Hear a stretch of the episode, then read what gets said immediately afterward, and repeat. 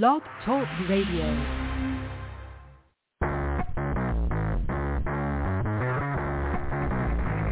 Hello and welcome to Action Radio. This is Greg Penglis coming to you from the historic district of downtown Milton on the banks of the beautiful Blackwater River. And now let's get into Action Radio. Yeah, just noticing that my microwave clock is off by about 30 seconds. Uh, not that it has seconds, but it didn't say 7 o'clock until after the show had started. That's going to drive me crazy the entire uh, show. Because I'm going to, I have the tendency, because I know it's there, right? So I'm going to want to run around and fix my uh, fix my clock, but I have to wait three hours to do it. And there are things like that just drive you nuts. it's the little things, I'll tell you. This uh, Cicero, the pebble in your shoe. You know, you can have uh, the greatest calamities in the world. And what bugs you? That little pebble in your shoe.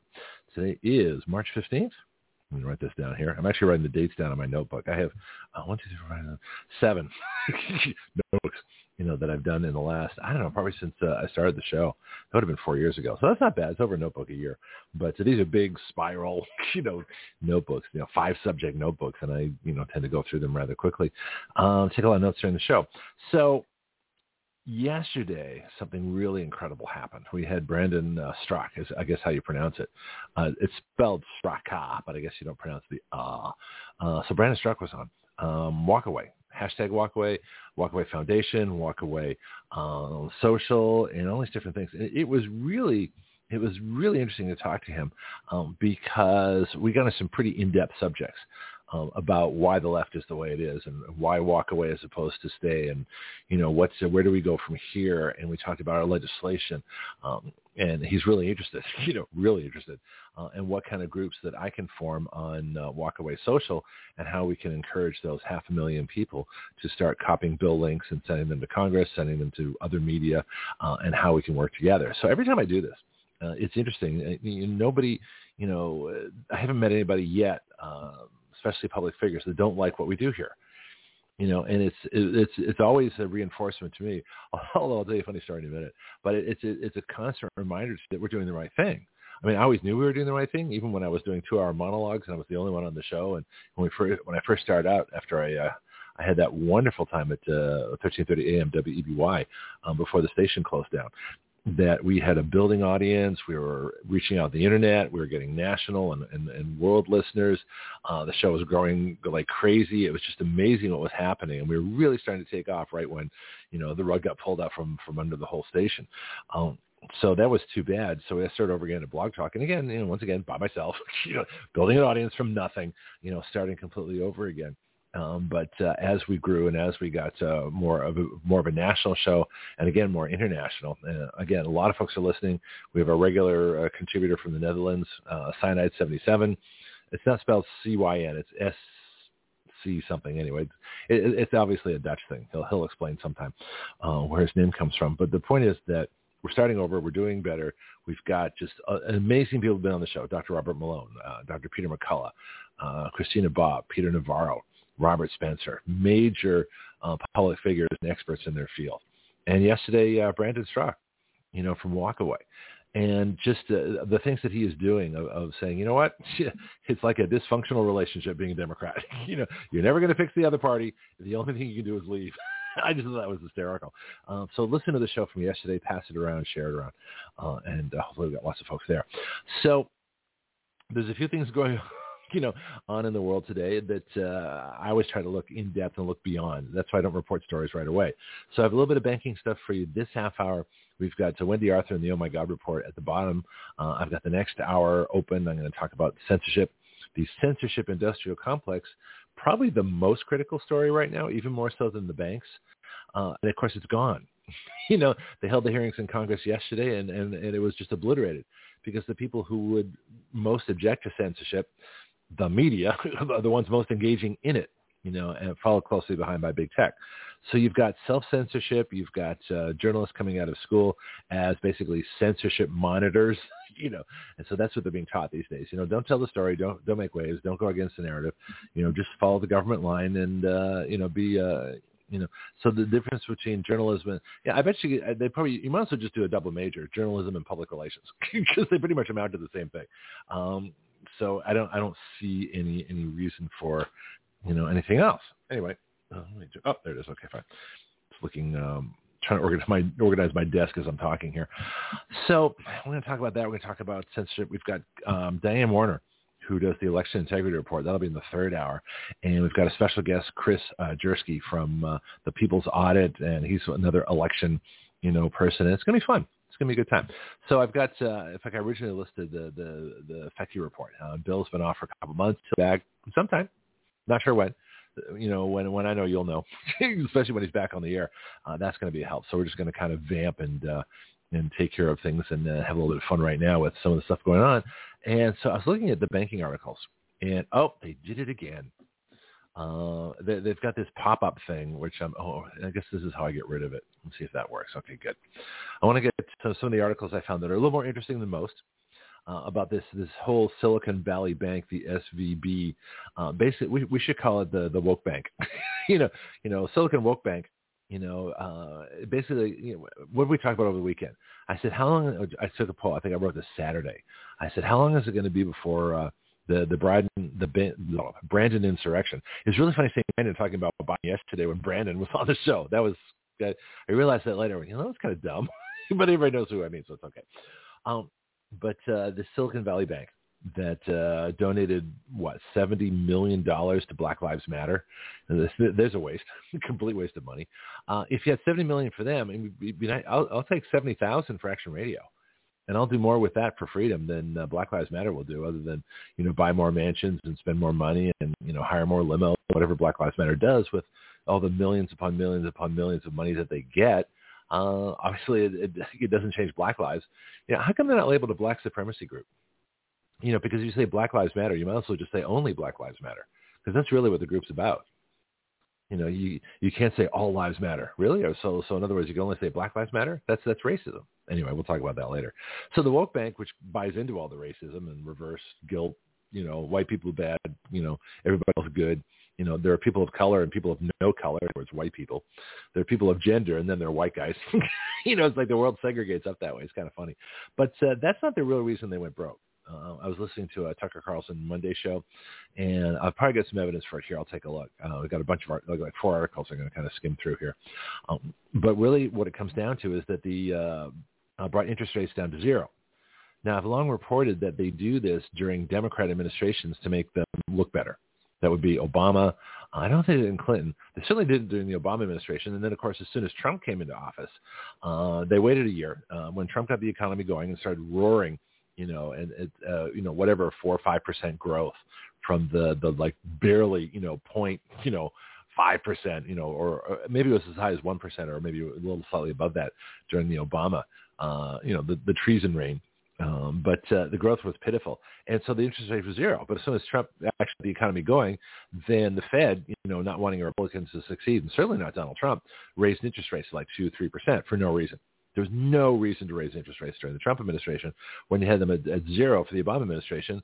Uh, so you had zero rates for them, and the economy wasn't going anywhere. Trump had a booming economy, even with uh, two, three percent interest rates, which was purely punishment, which was designed solely to slow down the Trump economy so that he wouldn't look good. Well, it didn't matter. He looked great. you know, that's why I want him back in. Oh, we got some interesting news on uh, Ron DeSantis. So if you go to our Trump 2024 campaign, the Action Radio Trump 2024 campaign, there's a whole thing by a Tea Party author about why Ron DeSantis is nothing but a rhino globalist statist. Uh, he's the last person you want the presidency. And I was surprised because I thought he might be okay. But uh, I was watching a, um, a news article with Ron uh, juxtaposed with Nikki Haley. And so there, there's the dream ticket now uh, so there's like Mike Pence who thinks he's going to be nominee because he he scuttled uh, Trump, you know, in a treasonous act uh, of denying Trump electors January 6th, causing you know most of the problems at January 6th. Uh, in fact, causing the, the whole protest, the whole reason people were there was to make sure Mike Pence wouldn't do again what he did in mid-December, which was deny the Trump electors. Well, of course he did, and that's how they install Brandon. He thinks that's going to get him the Republican nomination. So then, that, but Mike Pence looks old and looks too attached to Trump, so they're they're kind of passing him, uh, and they're going for Ron DeSantis, trying to draft him. Uh, whether he's running or not, I don't really care. But apparently, know, this is the problem with people that need money. You know, the beauty of Donald Trump is he doesn't need any money you know, you don't, you can't bribe Donald Trump because he's got principle. He loves his country. He doesn't need your money donors, so he says and does what what's in the best interest of all of us, which is what makes him a better candidate than virtually anybody else in the country, uh, unless somebody else is equally rich and equally benevolent in terms of the United States. I don't think you're going to find that combination too often. All right. Anyway, so so apparently Ron uh, does what his donors say. Uh, the thing with Disney is not as good as you think. Uh, I still remember Ron DeSantis locked down the, the state of Florida. People forget this has been conveniently left out of the news, but Ron DeSantis had a safer at home, you know, beach and park lockdown, school lockdown. He did all the things that the other dictators around the country did. He just he just ended it sooner. That's the only difference between him and say Witch Whitmer up in uh, Michigan.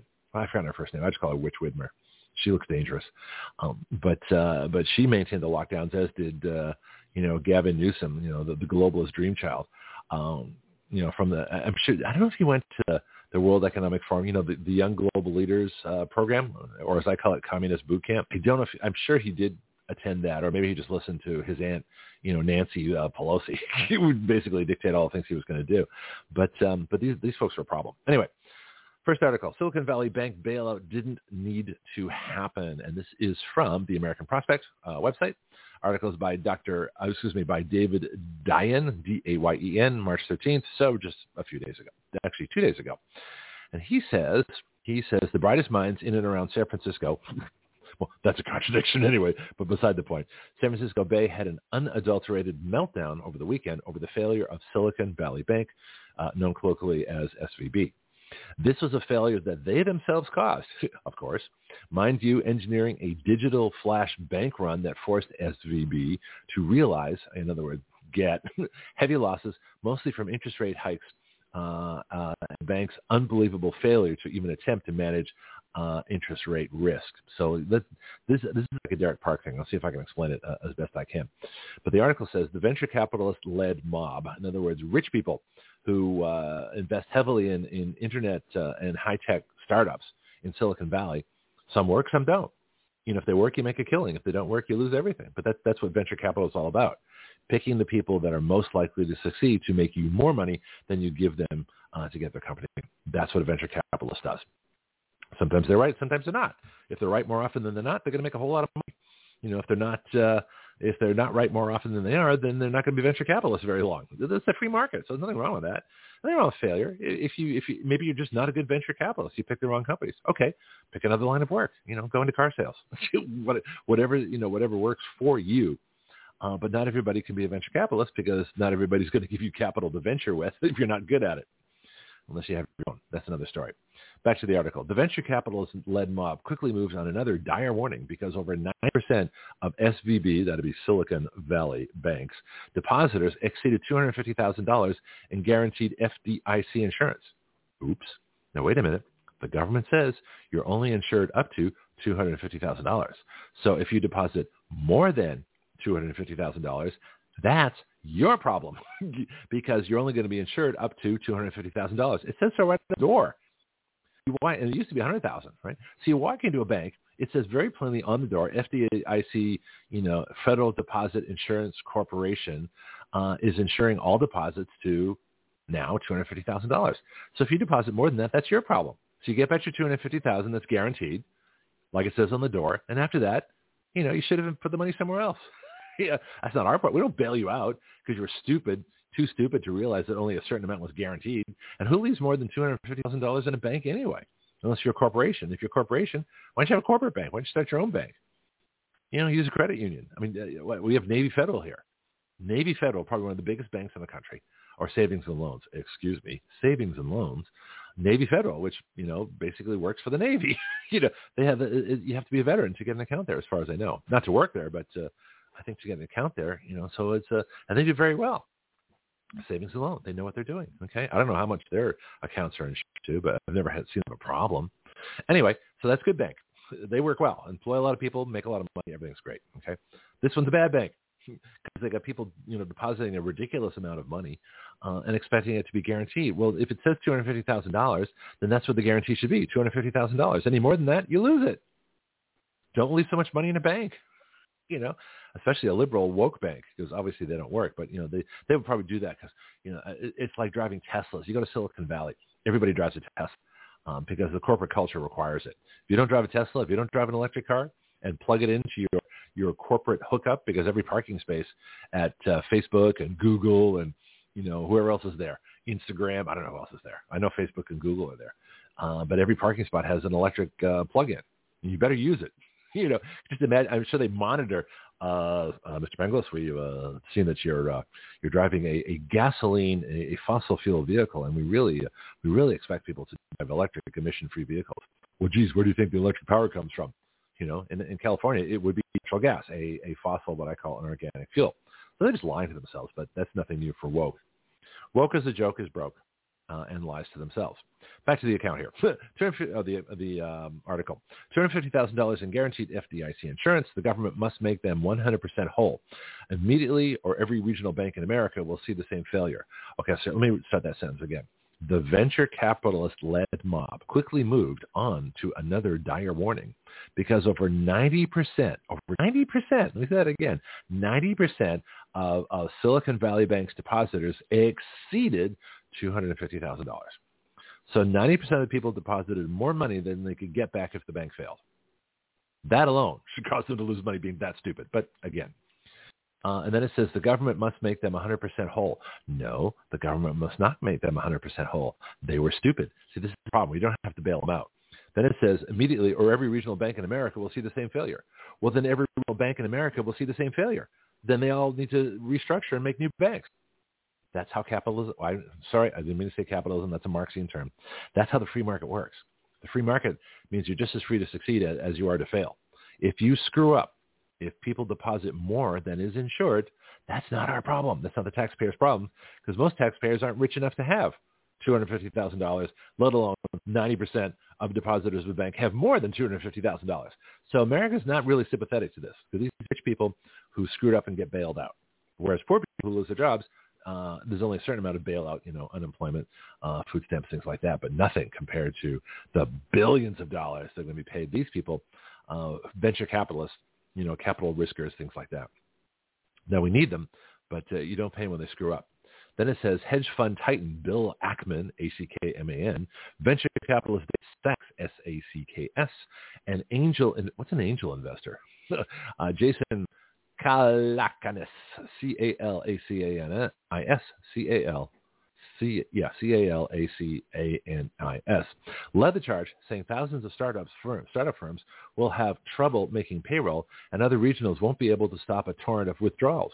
They essentially took out well, the reason they have withdrawals is because nobody wants to leave money in the bank. If the bank closes, better to get your money out first. That's what a bank runs. They essentially took a over took out a match next to a gas pump and, and demanded that federal regulators not force them to light it. Well, that's interesting.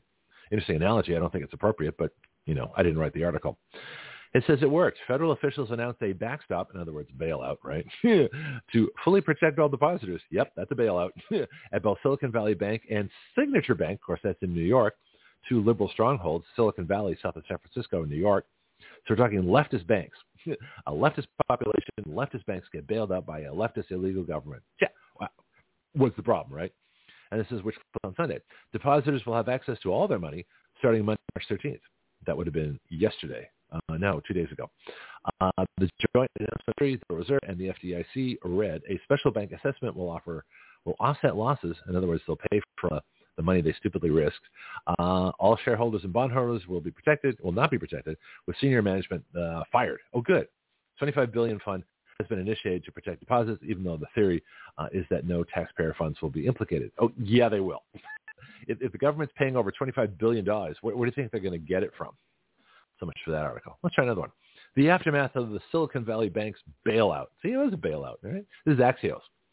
Uh, this is from, this is actually, well, it says 12 hours ago. Let me refresh my screen here and see how old this article is. Timing is, of course, important. Uh, May 13th, March 15th, so two days ago.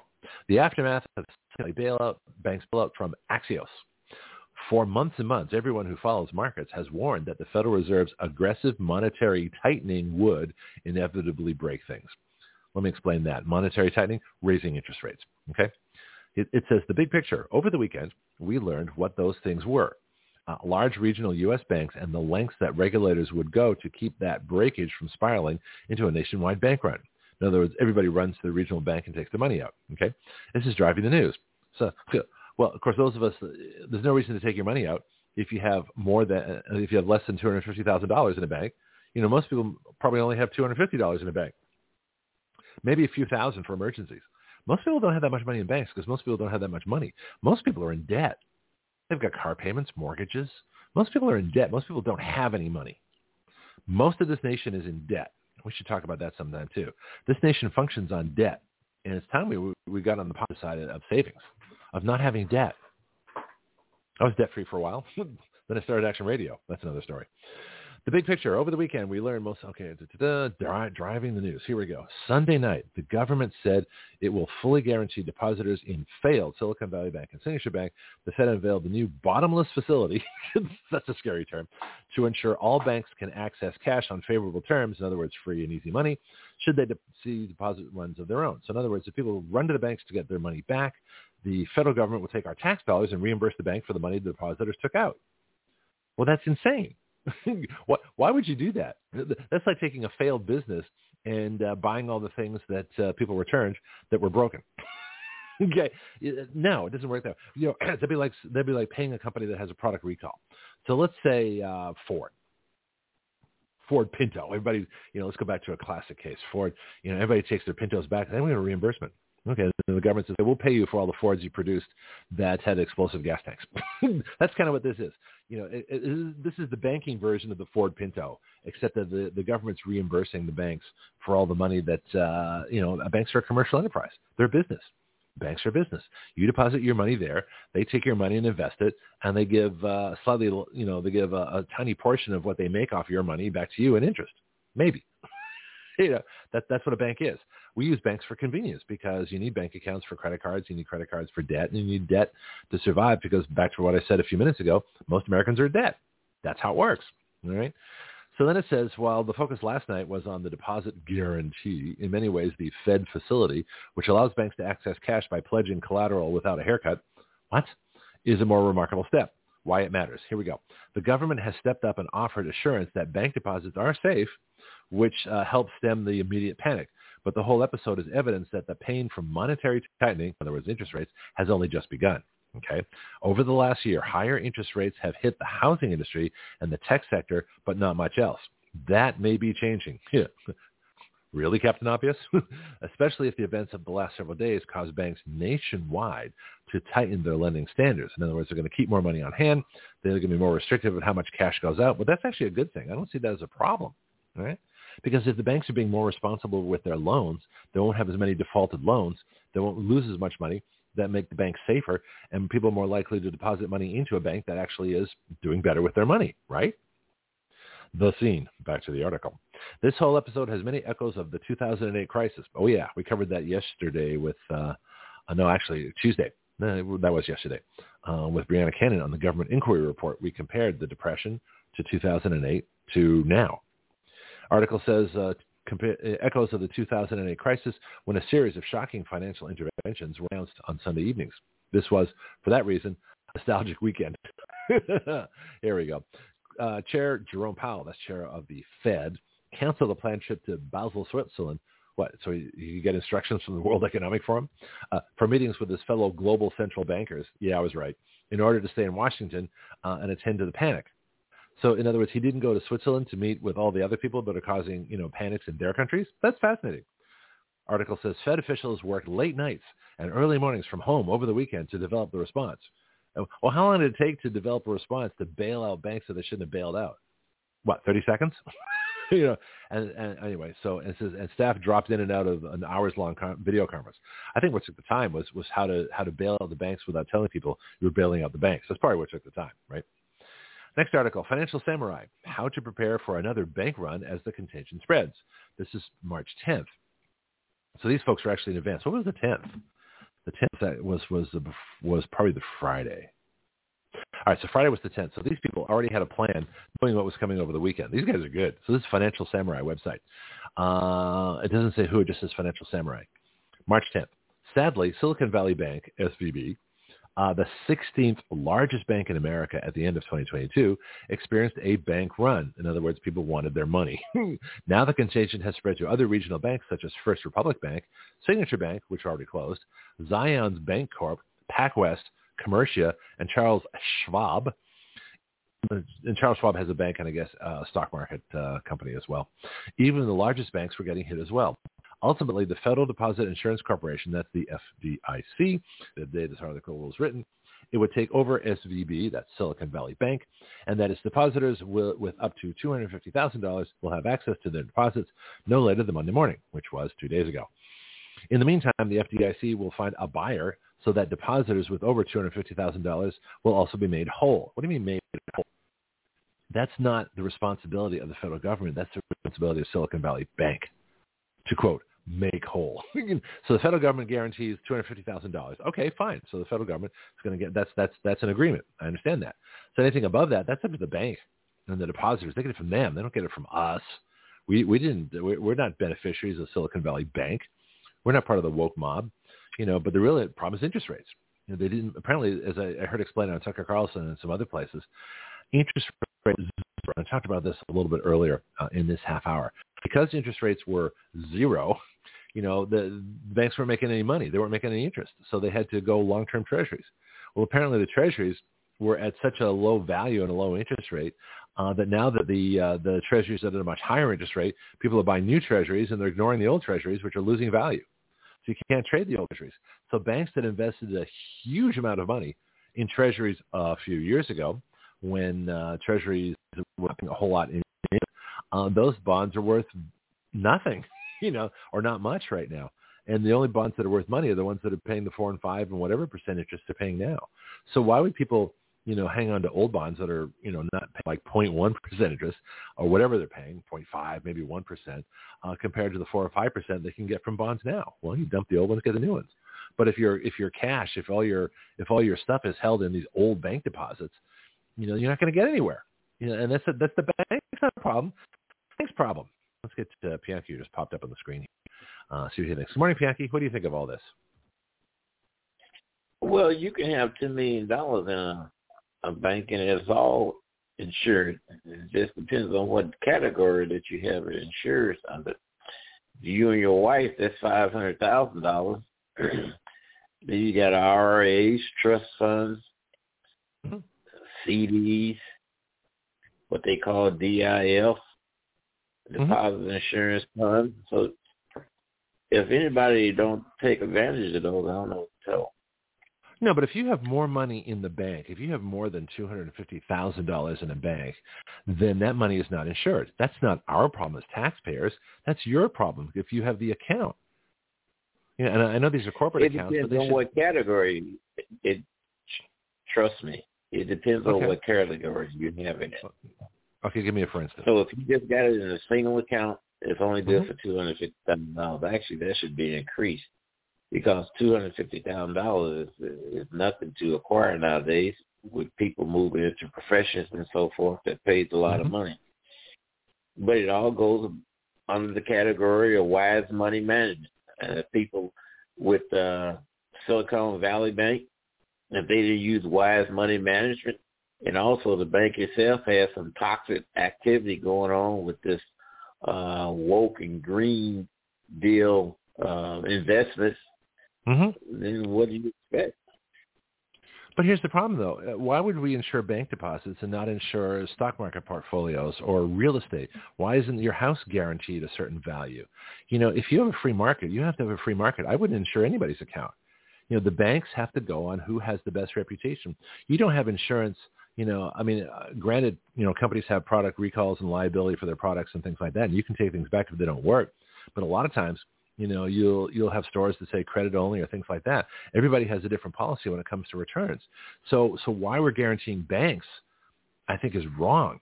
When we don't guarantee, you know, stocks and real estate and all the other investments out there, treasuries, they're not guaranteed. Brokerage if you lose accounts money, have a similar. brokerage that? accounts have a similar protection also. But that's independent. That's not, uh, that, is that government or is that independent? Is that by the corporation that does it? Well, if the FCC regulates, then they have to bring FDIC into the mix. You how much your stock market? You just how much investment similar to, for? They similar to other accounts. Yes, yeah, I, okay. Unless so I you got a wrong. Berkshire, uh-huh. unless you got a Warren Buffett uh, Berkshire Hathaway uh, holdings, which is about four hundred fifty thousand dollars per share. Oh yeah, well yeah, he he never split his stock. He's never done anything that uh, you know regular folks do. Listen, I got Wendy. I'm going to get onto her report here. Uh, see if she wants to. Uh, you know, uh, this would be a great time to talk about finances and debt and uh, you know how how God manages money. But uh, guaranteeing it by the government. In other words, people can invest and taxpayers have to cover their losses, yet they get to keep their their profits. That's wrong. That is completely wrong. But uh, let's get to Wendy and we'll take it up and, and just uh, whatever she wants to take up. We have the next hour after after Wendy to talk about this and, and other things. But I want to get back into the censorship uh, thing as well because that story has completely disappeared for obvious reasons. the media, the people that are censoring, so they're not going to talk about it. Here we go. Do you really want the truth? Do you have questions you can't ask in church? Welcome to the Oh My God Report. Wendy Arthur is more concerned with truth than propaganda, putting more value in scripture than religion, and more about you and your relationship with God than your membership in any church. This is Christianity with a Kick. Wendy's back.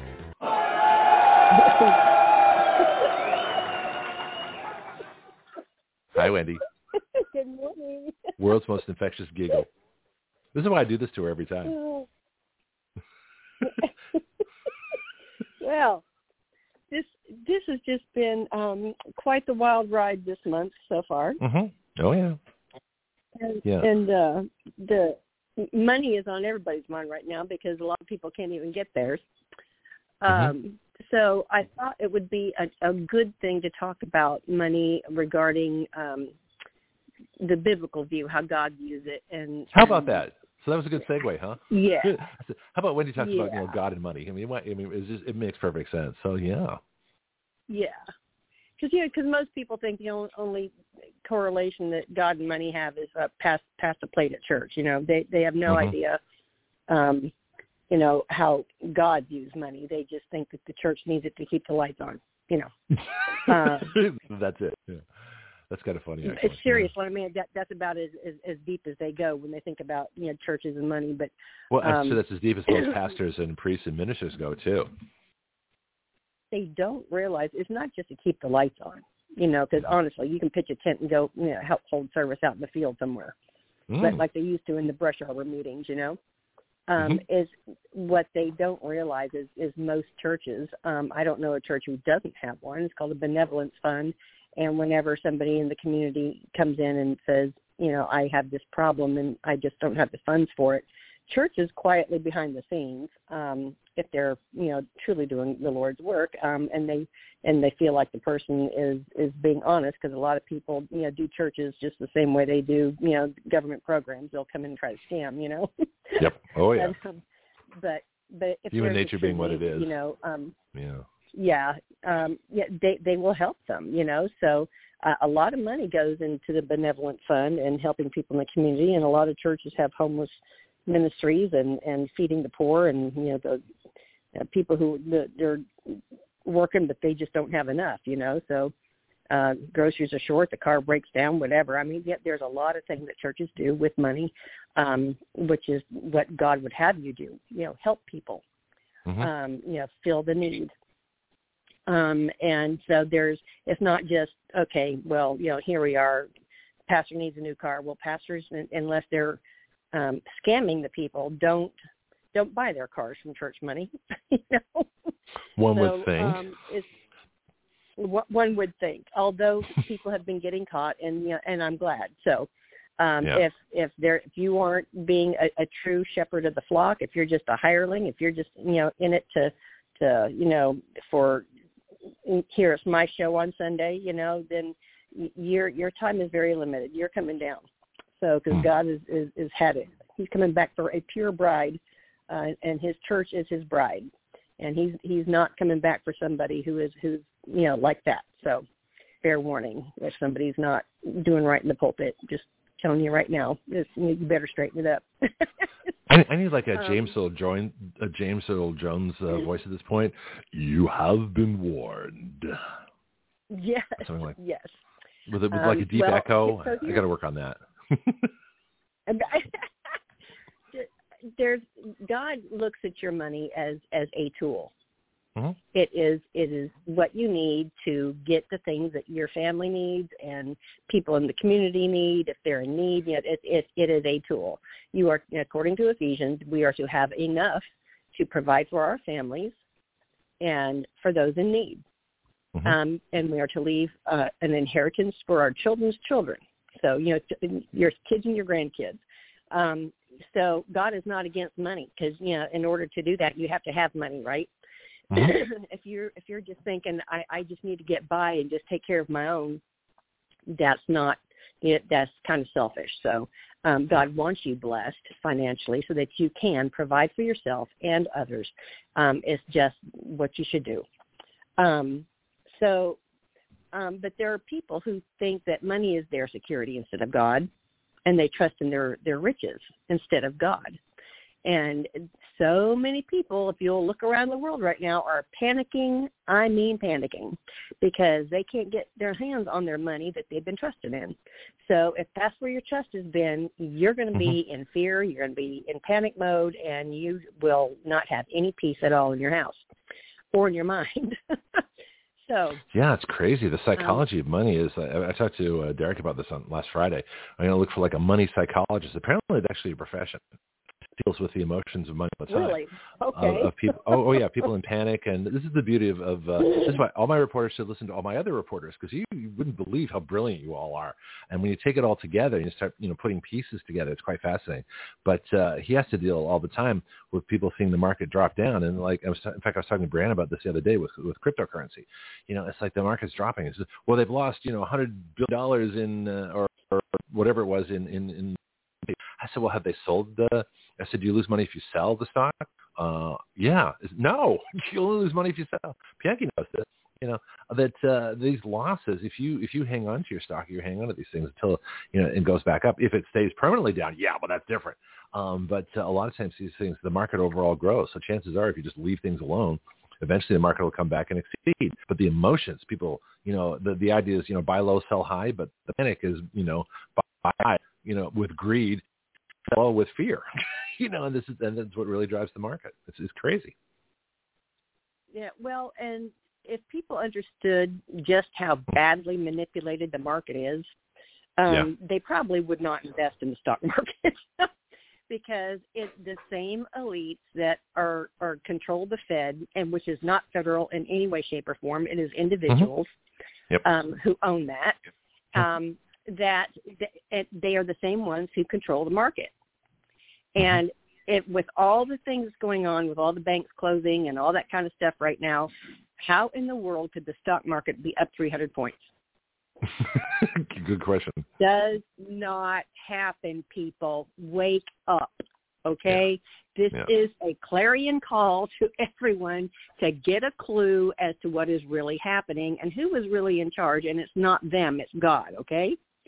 So do not put your trust in your riches. Do not think money is going to save you or solve all the problems. That's not how it works.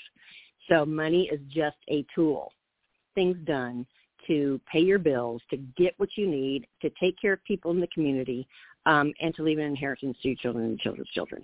And you know, fund the things of the kingdom of God. That's where you get the return on anything that you give. Is God always returns to you um, things. It could be money. It could be favor. It could be blessings of all kinds. It could be, you know, uh, great health for you and your family. It could be all kinds of stuff. But those are the blessings of the Lord, and it comes back to those who have been um, giving. He says he loves a cheerful giver. You know, people who enjoy giving to help people. God blesses mm-hmm. that in all kinds yeah. of ways. So, well, and he yeah, says if you focus Radio. on money, you know, the same thing here with, with, with, you know, what we're doing here. I've had, you know, just ridiculous financial conditions. I've never worked, you know, from nothing, you know, um, and it's okay. You know, it's day to day, you know, I, I keep the faith and, uh, you know, what's happened that keep me going, you know, I know that's going to change one day. Um, but in the meantime, it's yeah. just, I don't worry about it. I've never worried about it. You know, and there's right. always something that comes through and uh, that's, that's God. You're right there. Yeah. Yes, it is. Yes, it is. So I, I want to encourage people because you know Scripture says in, in the book of Proverbs, Proverbs talks about money a lot. Um, mm-hmm. and and matter of fact, is is the uh, number one uh, topic uh, that is covered simply because it's so important to people. You know, Hmm. so God wants you to have his his view on things. But he says if if you chase after money, it's going to grow wings like an eagle and it's just going to fly off. Don't pursue money. Pursue your your assignment, you know, in life. Pursue that. Money will come if you're handling things correctly. Mhm. So, uh, just like you said, you're doing with Action Radio. You know, you, you are doing what you need to do. It's it's going to come. Don't worry about it. It's going to come. The provision will come. Um, Yeah. But right now, God is in the middle of dismantling the world system, Hmm. the world monetary system, because it was never set up the way He wanted it to have to be set up. It the way it's set up right now enslaves people. It makes you a slave, and that is not what God wants. He's about your freedom. So um, don't panic when you see all these banks failing. The prophets have been, you know, prophesying this for over a year, almost two years now.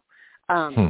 So it, here it is. Here it is upon us. And because people say, "Oh, well, well, this prophet said that last week and it hasn't come to pass, so they're a false prophet," you know, and I, we get this all the time.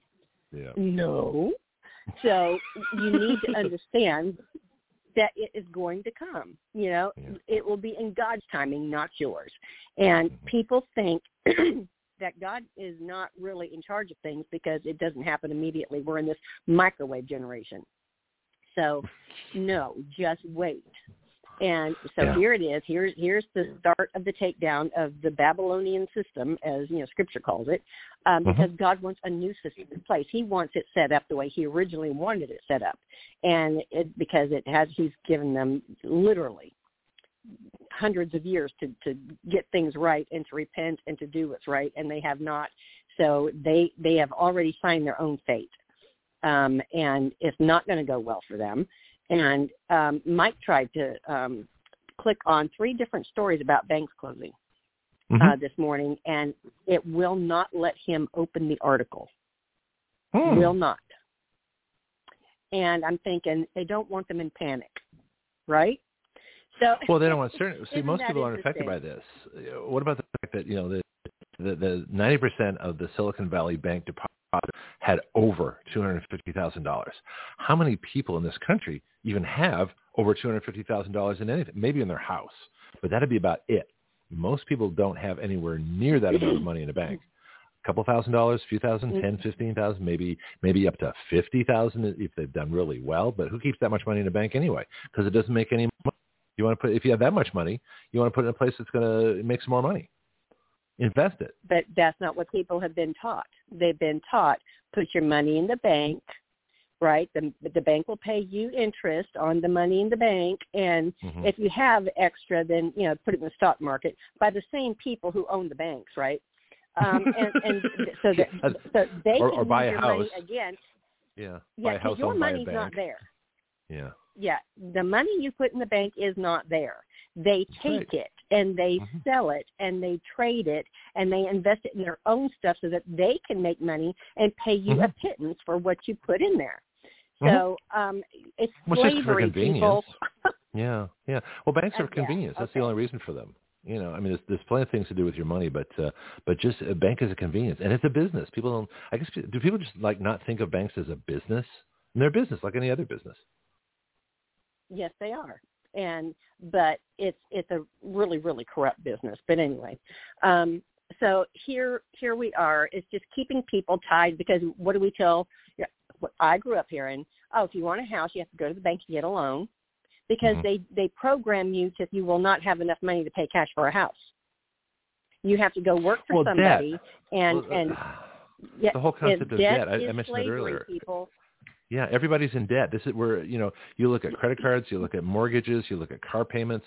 Mm, I, I don't know the, the what percentage it is, but I would say over ninety percent of this country is permanently in debt, and they do not, they want to be that way. Well, yeah, they're they told look to at be it as it like like this re- revolving loan. I cannot tell you how many people have told me, "Well, you know, you're always going to have a car payment, so that's just a given." No, I've never had a car payment. I, I've never I don't had have a car payment. a car payment. I've never had a car payment. What's a car payment? It's because I don't need the newest car every two years. You know, Yeah. I'm not going to keep myself in debt like that. Um, Mhm. So yeah, there, there's just ways around this. But anyway, let's. Mhm. I, I want people to know: don't put your trust in money. It's going away, um, and and for as far as free access for quite a while. This this is just the beginning of the fall, people. This is not it. Okay, this is just the beginning of it. This is the beginning of the dismantling of the system. So, and I know a lot of people don't believe that. My own kids don't believe me when I tell them that. they think they're fine. Oh, mom, you know, Mhm. you're you're just You're just being the mom of the again. world story again. yeah. Yeah. you know, you're just being mom. So Do they you know, listen? No, Do, do your own kids even listen to the reports here? I mean, just out of curiosity. You may not want to reveal that. Uh, but I'm just curious. Um, no, because you know one's in the Navy and and you know he can't listen to all that when he's doing his work and all that kind of stuff. And and and um, I don't know what he's doing half the time. I, I don't even know where he is, and he's not allowed to tell me because of his clearance. So, um, but my girls, no, they're busy doing mom things and you know kid things and animal things and We do but podcasts. they don't they do. But you know what? They don't listen to this because they think you know oh yeah okay. You know here we go. More conspiracy theories and mom's just being mom. Well you know that's okay because eventually they're when it finally affects them people don't Mhm. believe anything till it actually affects them right? Yeah, that's true. so smart people will actually look into things and pray into it and just kind of look around and um and then go and ask God what what is really going on because sometimes you don't believe what you see, all right? But believe Mm. this, you know, th- it is coming down. Don't believe them when they say, "Oh, everything's fine and it's going to come back and and it'll be fixed and and we'll do this bailout." No, it's not going to get fixed. So just be ready. I'm telling people right now, and I've said this before on this show, get some silver, right? Mhm. Get silver and have that ready because you're going to need it. So until everything gets fixed. So just just let me know. what is God's monetary system? What, what man? What was uh, you know? Because there's, there's nothing wrong. I, I think it says I always thought it was Shakespeare quote. But I guess it's in the Bible. Money isn't the problem. It's the love of money. That's what corrupts people. Right. So money, money Exactly. is useful. Money is a medium of exchange. Without money, money is what actually creates freedom in many ways. Because if you have to barter, you have to have something somebody else wants, which means you have to make a bunch of things that you don't want to trade for things that you do want. That's not an efficient system. Money, to be a universal uh, medium of exchange, is incredibly useful. And it actually, I believe that money is part of your freedom. Drives you towards it that makes the big difference. So, so what is God's monetary system? What, what was what was the design Gold. supposed to be? Gold. Gold and silver. Our money used to be backed by gold. hmm Yeah. How about Our that? money was as you know, the, the, old saying "good as gold" Mhm. because our money was backed by gold. And so that is God's system. That will have to be re-implemented Mhm. um, to make anything work the way God Hmm. wants it to. Um, because your money has to mean something. It's, it's, it's like giving your word on something. Um, So, and that's important to God. You know, having integrity and being able to trust what somebody says is very important to God. Um, and so his monetary system is gold and silver. Um, and that does not mean that we will only have gold and silver in our hands. That's not what I'm saying. I'm saying it will, our money, whatever form it takes, is going to be backed by gold and silver. Well, that makes sense because you, you still have mediums of exchange. And gold is heavy. You don't want to. Um, Yeah. But uh, if you, if as long as it's backed by gold, so then that to me is real value. Uh, I remember hearing uh, something. that was an old 60 Minutes report that uh, back in the old days, if you had a gold coin, you know, you could buy a decent toga, you know, decent belt, decent pair of uh, sandals, and uh, and you'd be okay, you know, with your with your gold coin. Nowadays, you have a gold coin, you get a decent suit, decent pair of shoes, decent belt, and pretty much the same thing. So the value of gold has been amazingly consistent for thousands and thousands of years. That's kind of it's Yeah. really interesting. Yeah. Yes, and you know, and, and even the streets in heaven are paved with it. You know, it's made out of gold, but it's so pure you can see through it. we don't. we Oh, I can say where that came from, but uh. I'll, I'll say that for the end. That's that's an interesting story of the streets paved, paved with gold. But that, I've told that in the year before. But anyway, go ahead. So God's monetary system: gold Uh, and silver. Go ahead. Yeah, sorry. make sure you have some people. It's just it, it's important. I'm not going to tell you where to go get it. You know, do your research because a lot of them are fly by night, and I Mhm. and I will tell you uh, what I think is wise. um, do not go with the companies that give you a certificate saying that you have this much silver. If you don't have it in your hand, you don't have it. Yep. So I'm just saying. No, So um, makes perfect sense. j- just just just trying to get get some wisdom and out there and and do not trust in money. Trust in god who is got everything in hand. So it's going to look um pretty shaky. It's going to actually be very shaky and some people are going to um if you're trusting in money you're you're going to have a hard time. You will not have any peace. You will not have um anything to to function with. Um so just put your trust in god it is never too late to do that. Yeah. What are the prophets saying about this? Uh, the folks that were reporting two years ago um, that if the monetary system is collapsing, then what's the the thought is you know Bitcoin and, and cryptocurrency and, and what's this new banking, um, whatever it is you know politician controlled money. That's obviously not the plan. So so where where do they say this is going? What's what's what's future money going to look like, or a future monetary system? Um, well, it's just it's going to have to go to the gold and silver backed monetary system. They they don't God doesn't tell anybody everything because He says every joint supplies in the body. As you know, some people know, it, He gives the analogy of of a body. There's a head, there's the feet, there's the hands, there's the knees, there's a you know the neck, the you know, whatever. You know, don't don't say you're not important because you are um a, a toe. You know, instead of you know the an eye or whatever. You know, Everybody has um, a part to play in a body, um, and everything is necessary. Every part of your body is necessary to function. Mhm. it has a purpose. So um, he's saying that everybody um, will be able to um, function well in the body of Christ if you do things the way God wants you to, because He He created it. So um, I'm sorry, I got to go take care of something. Oh, Okay. should we take a break for a minute? Uh, You want to take a uh, can I do that? Then I'll be right back. Sure. Just mute yourself on your phone and jump back in when you feel like it. We'll be here. Or I'll be right back. Be Okay. right back. We'll be we'll be right here.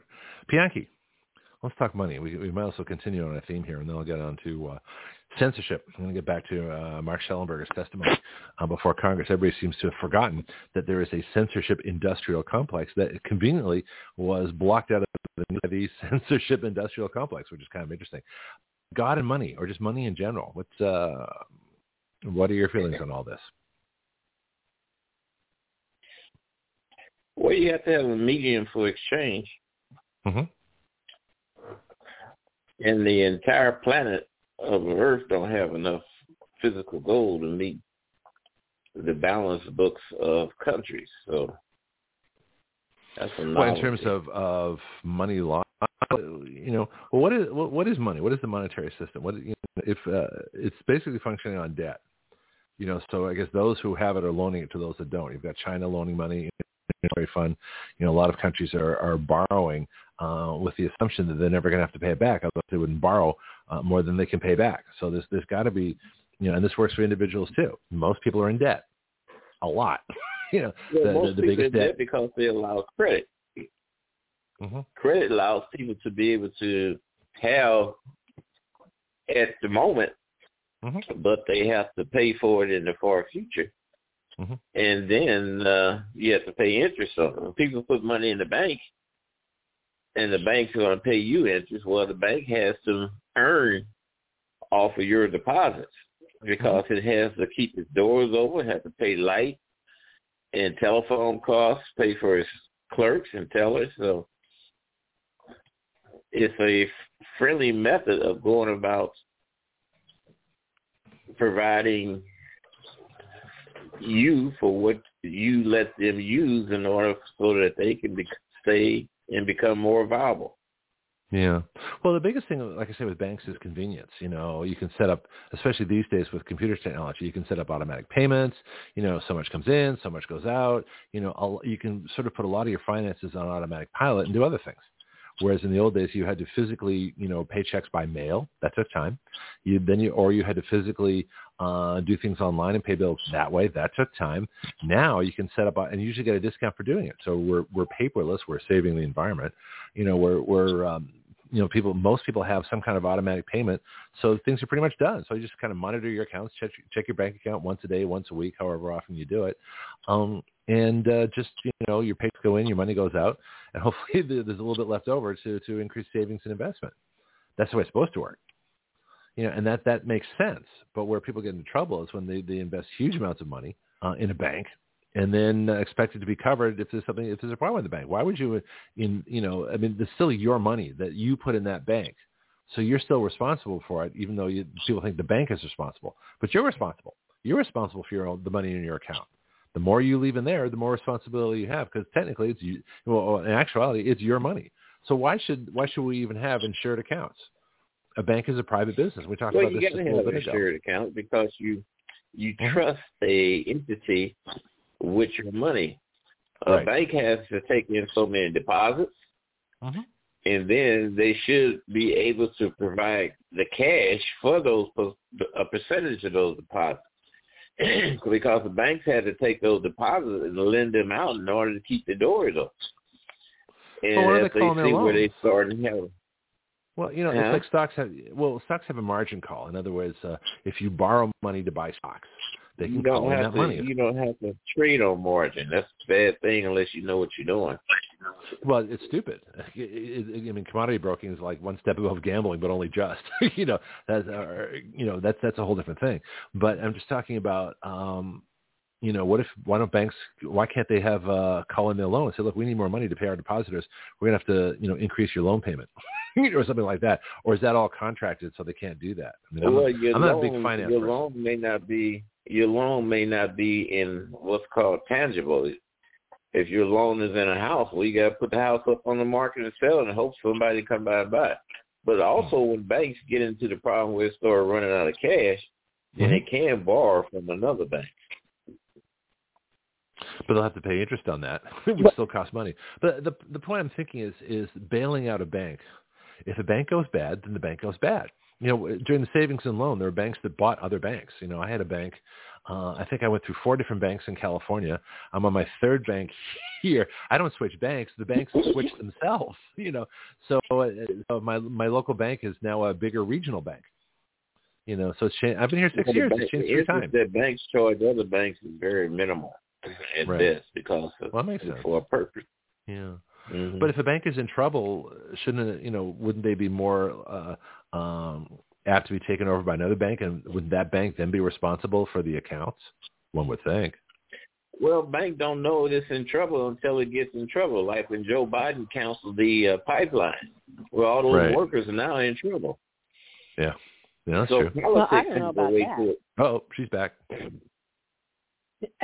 Well, because the Silicon Valley Bank knew it was in trouble way before it actually closed down, because uh, the the people who ran that bank were taking their money out at least two weeks beforehand, and How they have that? regulators. All banks have regulators um, that they have to report all you know, the earnings to every quarter and all that kind of stuff. So Mhm. they would have seen the trend long before it was ever announced. Yeah, So it- how come the regulators aren't being held accountable? Uh, that's a good question. Because ultimately, they can take money from from we taxpayers and bail out their rich friends. This is what it ultimately comes to: their friends and donors. You know, and this is why I say that Because all accounts should not banks be. pay the Fed. Yeah. All banks will pay money into the Fed. And again, the Fed is not federal by any stretch of the imagination. It is individuals, you know, the Rockefellers and all that, all that the people, Mhm. the Vanderbilts, and and they all control that. That is their thing. They they control the world system through money, um, and all banks funnel money to the Fed, and that's why they're going to bail out. Oh, no, that makes sense. But I They're would just, abolish the Fed, they're just obviously. protecting their own investments.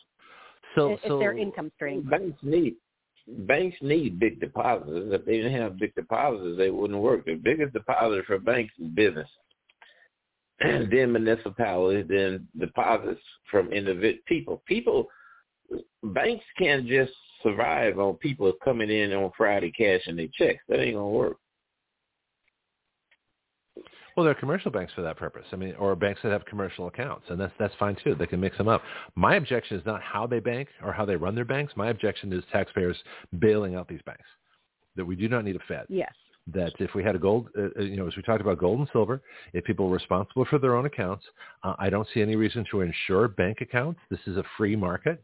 You know, if you want to put your money in a bank, that's but, fine. But uh, the, but you're but risking FDIC that money. is an insurance that banks pay premiums toward. It's not free. They pay premiums okay, toward. So, all right, so that's okay then. You die, but, you, your life insurance policy is going to pay you whatever mm-hmm. the face value of it is, and you accumulate that face value by paying premiums. Right. Okay. So and do we remember if the, the 70s when it, When the FDIC did not have enough money to do that? yeah, when was that? Well, then, then if they don't have enough money to do it, and banks have paid for that insurance, just like your car insurance. Your car insurance is is is whatever the state requires, fifty thousand dollars. So you go out and hit somebody's car and it's fifty two thousand dollars, well they supposed to be able to pay fifty thousand dollars and you're you good put it up at two thousand. So that's the way well, they're, they're supposed, supposed to. to. But in the seventies that was not the case. I don't remember which bank it was, but it it took a major dive and people were saying, "Well, I have this FDIC, you know, the insurance," and and they said, "Um, well, not exactly." Well, they're gonna pay the FDIC as long as the United States is in. is as long as the United States is. See, a lot of things is based on the good faith of the United States itself. That's, That's right. why I come when I hear people say they want America to fall and stuff, they're crazy. You don't want the mm-hmm. United States to become second fiddle in the in the world. You're well, right. we've got thirty trillion dollars in debt. I mean, how solvent is the United States? You know, we've been bankrupt for a long time. We're not. This is this is why I put a, a bill forward that uh, obviously is attracting no attention in the in the national news, despite the fact I've told enough people in Congress and and done enough press releases on this. A constitutional amendment to take away the power of Congress to borrow money. That seems to me the most responsible, most thing at this time so that they can't borrow money and bail out their friends. They can't borrow money and keep increasing the debt. They can't borrow money for their elections and, and paying off their, their, their favorite groups and things like that. They're addicted. They're absolutely addicted to spending money they don't have. And unless we take that away from the children in Congress, they're going to destroy this nation with debt. And that's yeah. a good idea that you have there. Thank you. Notice how much it's catching on. Well, and, well, and here's the thing. I'm yeah, I'm going like I'm going to go yesterday. back to the question that you asked, and then I'm going to go ahead and, and turn this back over to you to, for somebody's segment. Um, okay. But you had asked, well, well, what are the prop this prophesying the collapse for two years? Well, right now they're saying, "I told you so." Um, and well, that makes sense because it, it's starting to happen. Um, mm-hmm. But they're also saying, don't panic. Put your trust in the Lord. You know, um, Mm-hmm. and get some silver. You know, if you mm-hmm. can get it, get it. You know, um, mm-hmm. and just be ready, and and let let your trust be in the Lord because He's going to take care of those who who trust Him. And I just want to leave you with a scripture about that mm-hmm. because it's it's kind of important for it's my word means nothing, right? Just but God when He says something, you know, even E.F. Hutton listens. Okay, so um, that's um, an interesting story too. I'll tell you that one again sometime too. yeah. Okay, so You in know, the Psalm way, uh, 115, Hold on, Pianki. Hold on. We have to go. and make sure she gets this in. hmm So in Psalm 115, um, starting at verse 11 through 16, it says, You who reverently fear the Lord, trust in and lean on the Lord. He is their help and their shield. The Lord has been mindful of us. He will bless us. He will bless the house of Israel. He will bless the house of Aaron, the priesthood. He will bless those who reverently and worshipfully fear the Lord, both small and great. May the Lord give you increase more and more, you and your children. May you be blessed of the Lord who made heaven and earth.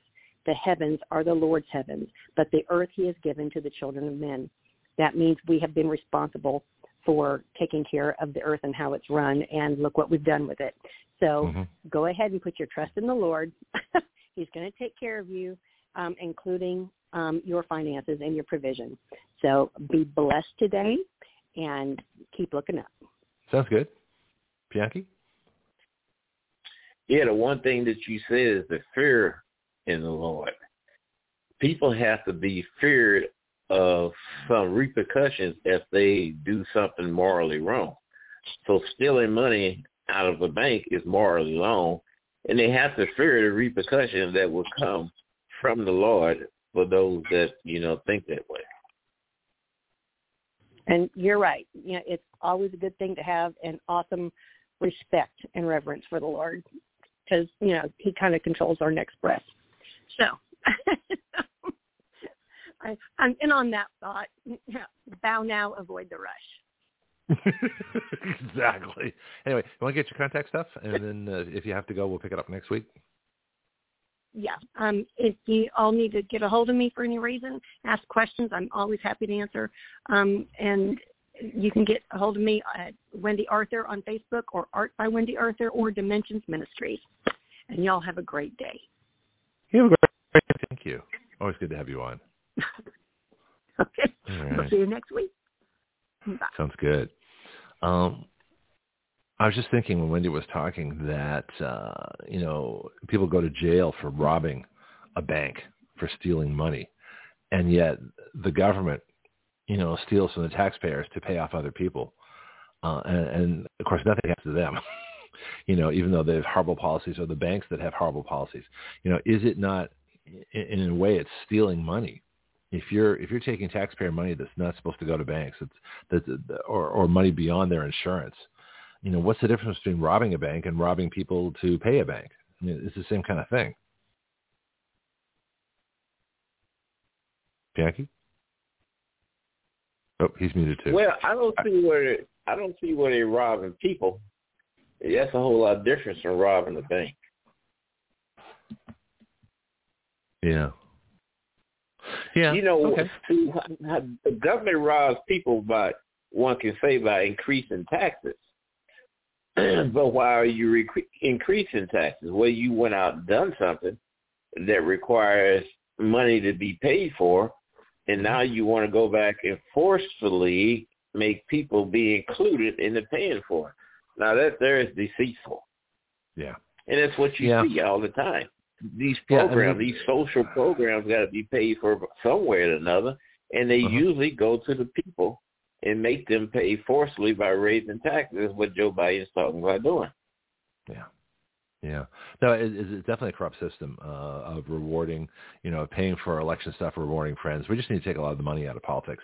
And again, the, the best way to do that, I think, is just to take away their ability to borrow money because they're enslaving us with their debt $30 trillion, you know, plus people's own debt you know, the, the debt's not the way to go. You have to have savings. You have to be on the positive side. You can't be on the negative side, especially as a nation. All right, it's uh, 8.08 now. Let's take a little break, play a couple things for, for everybody. And then I'm going to come back and talk about censorship uh, again. I want to go back to that testimony of Mark Shellenberger, which is absolutely fascinating. And again, what's what's so amazing about this story was last week it was big for a couple of days, and now it's gone. And people forget that we have a censorship industrial complex that I think in many ways is, is more dangerous than this banking thing. We've been through banking stuff before. We'll see what happens. But uh, chances are but this this whole idea that we are that uh, the the the, um, the government and the corporations have united uh, in this uh, information monopoly is is far more scary because they can tell you anything they want about the banking situation, for example, um, and uh, your source of information might be totally corrupt. Anyway, um, also apparently we've got a, an election in the Netherlands. We got Cyanide S C I E N I D E seventy seven checking in on live chat saying he's voting today. So I'm curious to, to know what's going on with uh, the elections there and who are the candidates. And uh, maybe there's a good like website we can uh, take a look at at some point. But I'd be curious what the candidates are saying, especially in terms of nitrogen and farmers and free markets and things like that. So let me play a couple things, and let's see where we're going to start from today. Oh, you know, I, I usually pick one end to the other end of my of my commercials um, to get started. But uh, let's get going, and I'll be back in, uh, in just a little bit. Here at Action Radio, we are looking for sponsors. We have 30 and 60 second spots available for your announcements. And we have three minute live call-ins to talk about your products and services available. Action Radio is the next evolution beyond talk radio. Join us and let us help your business evolve. Think about being a sponsor of the future and not just a listener, and help us help your business grow as you help us plunge headlong into breaking new ground here on Action Radio every day. Greg Penglis here for my book, The Complete Guide to Flight Instruction. Everyone at some point in their life wants to learn how to fly. Few try. Even fewer go on to get a license. I believe a major reason for that is how we teach people how to fly. My book is designed to help you navigate the flight training system, but it's so much more than that. It really describes an entirely new way to teach flying. So if you've never tried a lesson or got discouraged in your training and quit for any reason, this book can help you. Don't be a rope pilot who just follows procedures.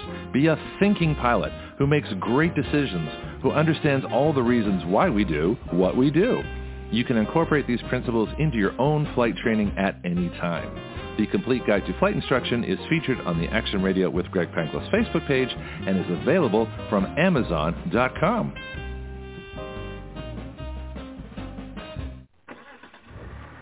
Well, that sounds good. Even better.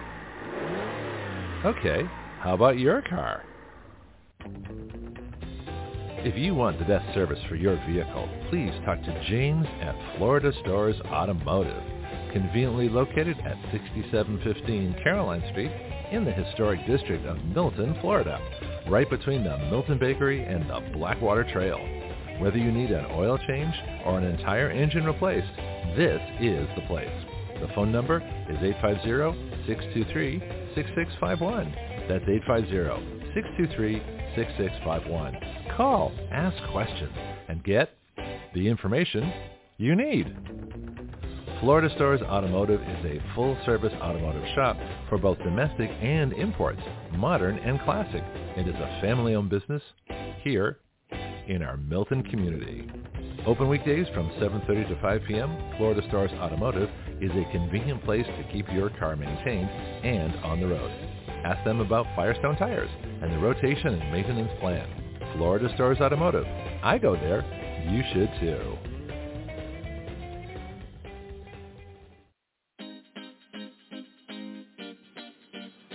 This is Greg Penglis. So what is Action Radio? It is a radio show with its own citizen legislature. That's you, the listener.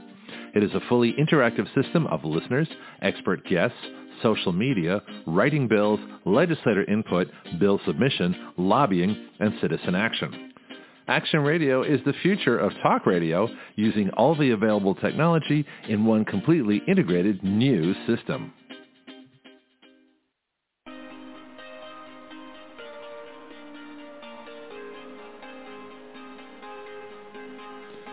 You are listening to Action Radio Online with Greg Penglis. The webpage for all Action Radio shows and podcasts is blogtalkradio.com slash citizen action. Please share our show with all your friends and family, both nationally and internationally. The guiding principle of Action Radio is this. We the people give our consent to be governed through writing the laws by which we are governed.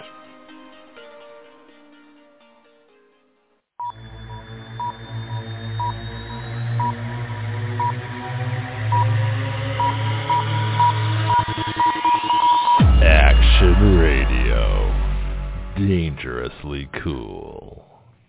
See all the fun we have here? so I got the testimony back up on my screen of, oh, arrange the chair, there we go, of Mark Shellenberger who appeared before Congress last week. And it just, this stuff just keeps disappearing from the news. And yet I think this is probably uh, the most critical story right now is the fact that our information, you think it's bad that they're stealing our money? They're stealing our information, which really steals everything.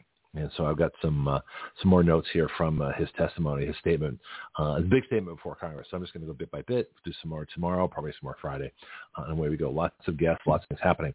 Um, just got a note from Diane Warner, who does the election integrity report, nine o'clock from now.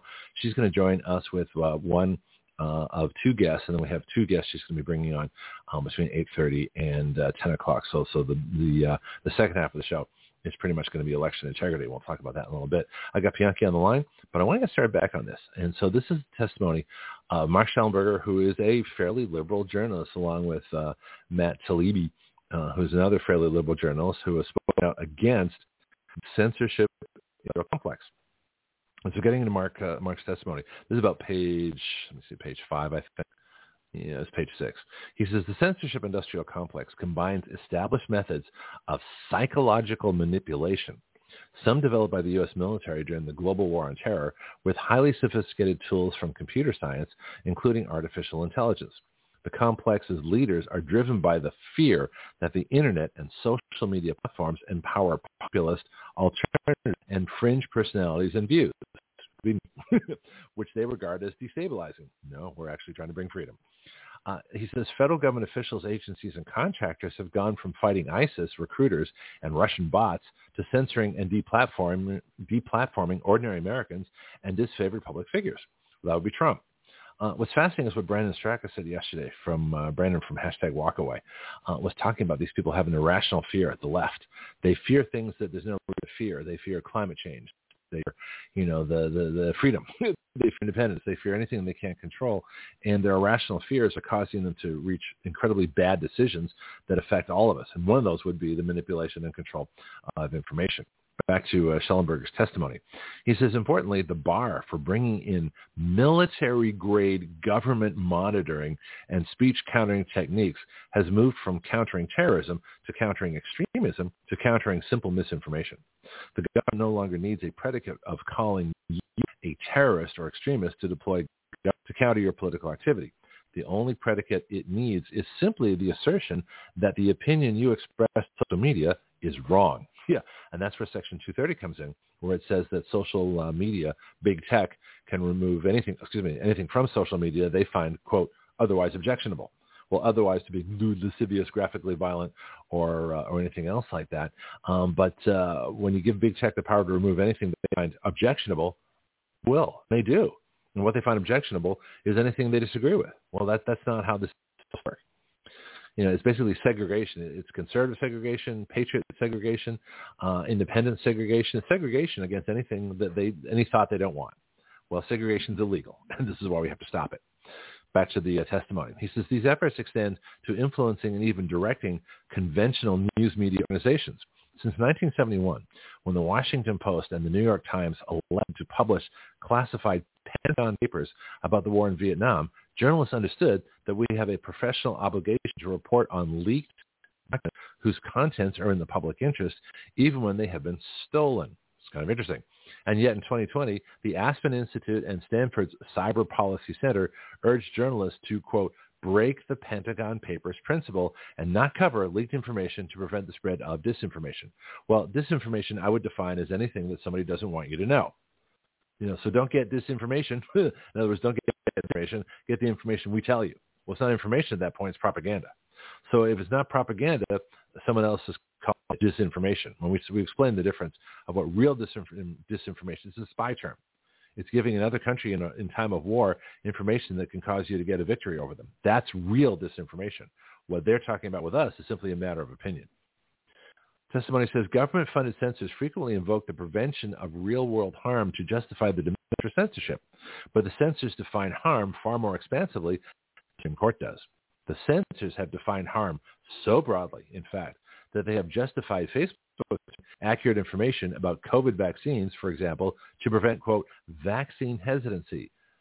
This is when I got censored, back when COVID started, right? And I said that the vaccine wasn't necessary. We had cures. We had treatments. This is all big hoax. Not the, not the virus itself, but the government response to it is a total hoax. The vaccine was always a total hoax. And look what's happened. People are dying crazy, far more from the vaccine, which is not a vaccine, than they ever died from COVID. That's the scary part. That's the part you're not hearing. That's being censored because it's being called disinformation even though it's true. And the numbers reflect it. I post a, a Facebook story. Uh, Tucker Carlson had a guest, Ed Dowd, who's fascinating. Check our special investigations page. Our, our, if you're a member of the vaccine page, you can check it there too. Back to the testimony of Shelter. Their goal clearly is not protecting the truth, but rather persuading the public. That is the purpose of open debate and free exchange of ideas.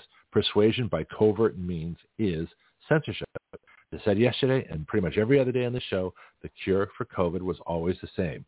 Freedom.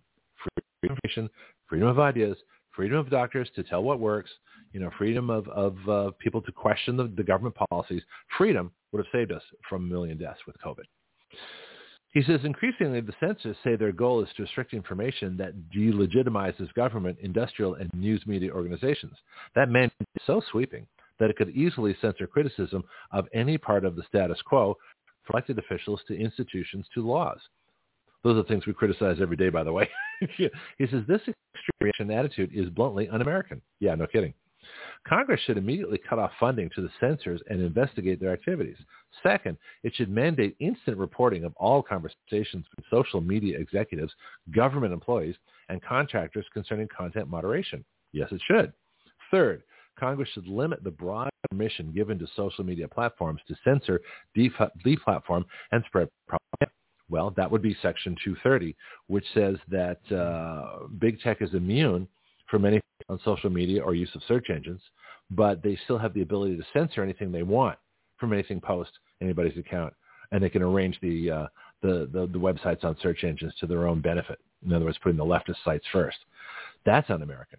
And yet Congress gave them the power to do it. Congress even even gave them an exemption from the First Amendment. You read Section 230, 230, slow down, Greg.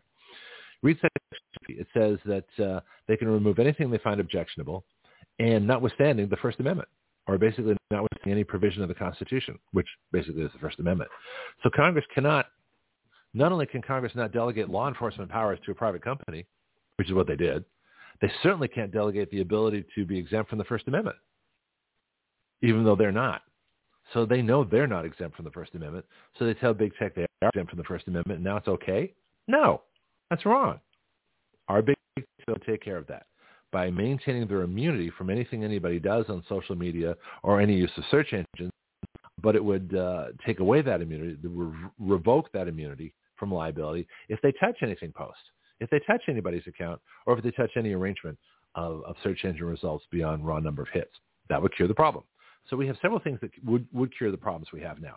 Vaccine product liability, ending big tech censorship, and a constitutional amendment to take away the power of Congress to borrow money. Those three would, would give us back unparalleled freedom and prosperity. Okay, back to the testimony. Says Congress um, should immediately cut off funding to the censors and investigate their activity. I think I read that. Should, here we go. Last paragraph of this section. Whatever Congress does, it is incumbent upon the American people to wake up to the threat of government censorship via behind-the-scenes pressure on media corporations. Only an alert and knowledgeable citizenry, Eisenhower noted, can tell the proper meshing of the huge industrial and military machinery of defense with our peaceful methods so that security and liberty may prosper together. And that's, his, that's the beginning of his opening statement. He's got more, but that's the start of it. Um, Pianki, uh, any before I get into the censorship industrial complex today, the second section of his testimony. Any questions, comments? We may only have a few minutes on this, but uh, I want to go on because this alone, this covers it better than anything I've ever read this testimony before Congress. It's Congress record, but how many people are going to read it or report it on the news? Other than me, probably nobody. Yeah, yeah then also how they're going to respond to it. Mm-hmm. Well, we don't know how they're going to respond to it because Congress took the testimony and then disappeared. They haven't taken any action yet. I'm going to see if I can you get a hold of Shellenberger. Mm-hmm. Maybe states should take action and say, that uh, your uh, reporting, your publications can't will, will not be allowed in the state, something of this sort. Well, that's it too. No, the answer to to propaganda is is better speech. So the answer to bad speech is good speech. But the problem is that we have bad speech and we have no counter to it because that's been banned as as uh, misinf- disinformation. See, they don't say misinformation; they say disinformation. There's two very different terms. Let me look those both up. This might be a little. We only got about five minutes, so this might be an interesting experiment. So the definition of misinformation. Let's see what that is. M-I-S information. So misinformation is false or inaccurate information that is deliberately intended to deceive. Nuclear matters are often entangled in a web of secrecy and misinformation. Yeah, in other words, we shall neither confirm nor deny the existence of nuclear weapons. Now see what it says for disinformation. Disinformation. This is my online dictionary. False information which is intended to mislead. That's the same definition. Especially propaganda issued by a government organization to a rival power media. The entire Western intelligence system has been systematically manipulated with clever disinformation government does it as disinformation. If an individual does it as misinformation, that's what it looks like. All right. Continuing on our theme here. Part two of Mark Shellenberger's testimony. I want to see if I can get a hold of him and of uh, um, Taibbi. What's his name? Matt Taibbi. Uh, they're both these journalists. They're, they're, liberal journalists. I mean, Matt Taibbi worked for Rolling Stone magazine for years. So I want to get them and, and, and get them our uh, and see if they want to uh, write it. Who knows, right? The Central Industrial uh, Censorship Index today, definition and mission. This is part of congressional testimony, Mark Shellenberger, uh, last week before Congress.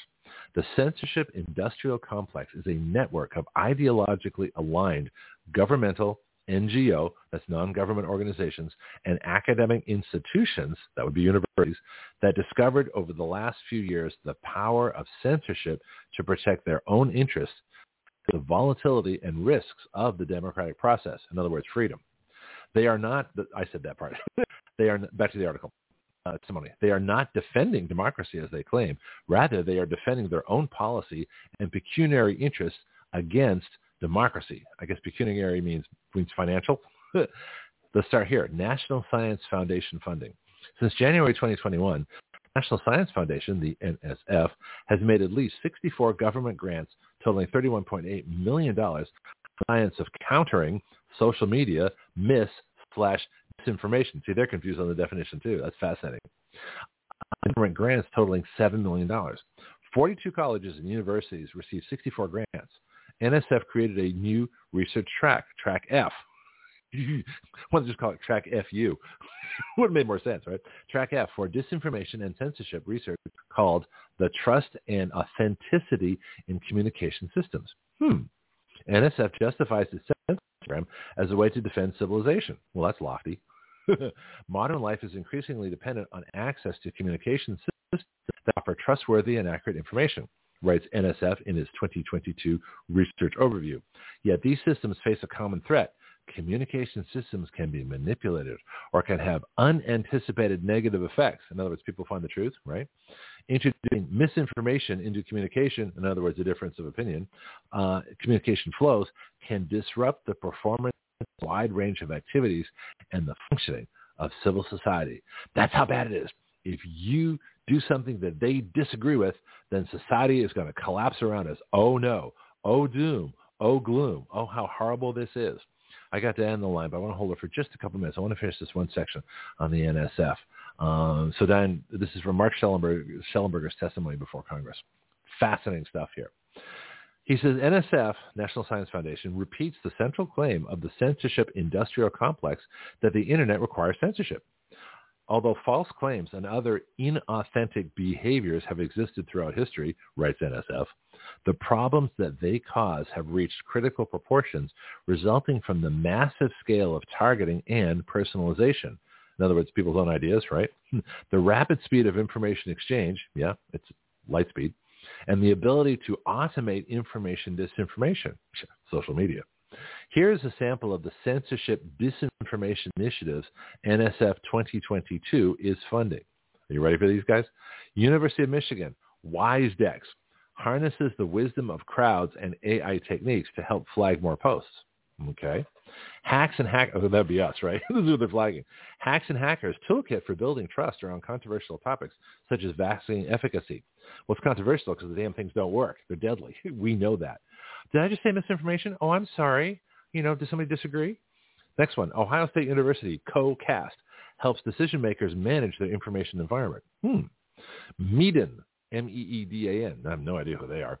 Co-Insights, quote, enables community fact-checking I call that fact chucking, by the way. Those are fact chuckers is my new term for them, not fact checkers, fact chuckers, and academic organizations to collaborate and respond effectively to emerging misinformation narratives that stoke social conflict and distrust. That would be us at Action Radio. Distrust of the government industrial censorship complex. Yes, guilty and happy to do it. Temple Universities, uh, communities, that's C-O-M-M-U-N-I capital T-I-E-S. That's interesting. Using an AI network science tool, Communities provides actionable insights for local newsrooms to help them build digital lines of communication with the communities, preventing the spread of misinformation and disinformation. In other words, they're programming the news.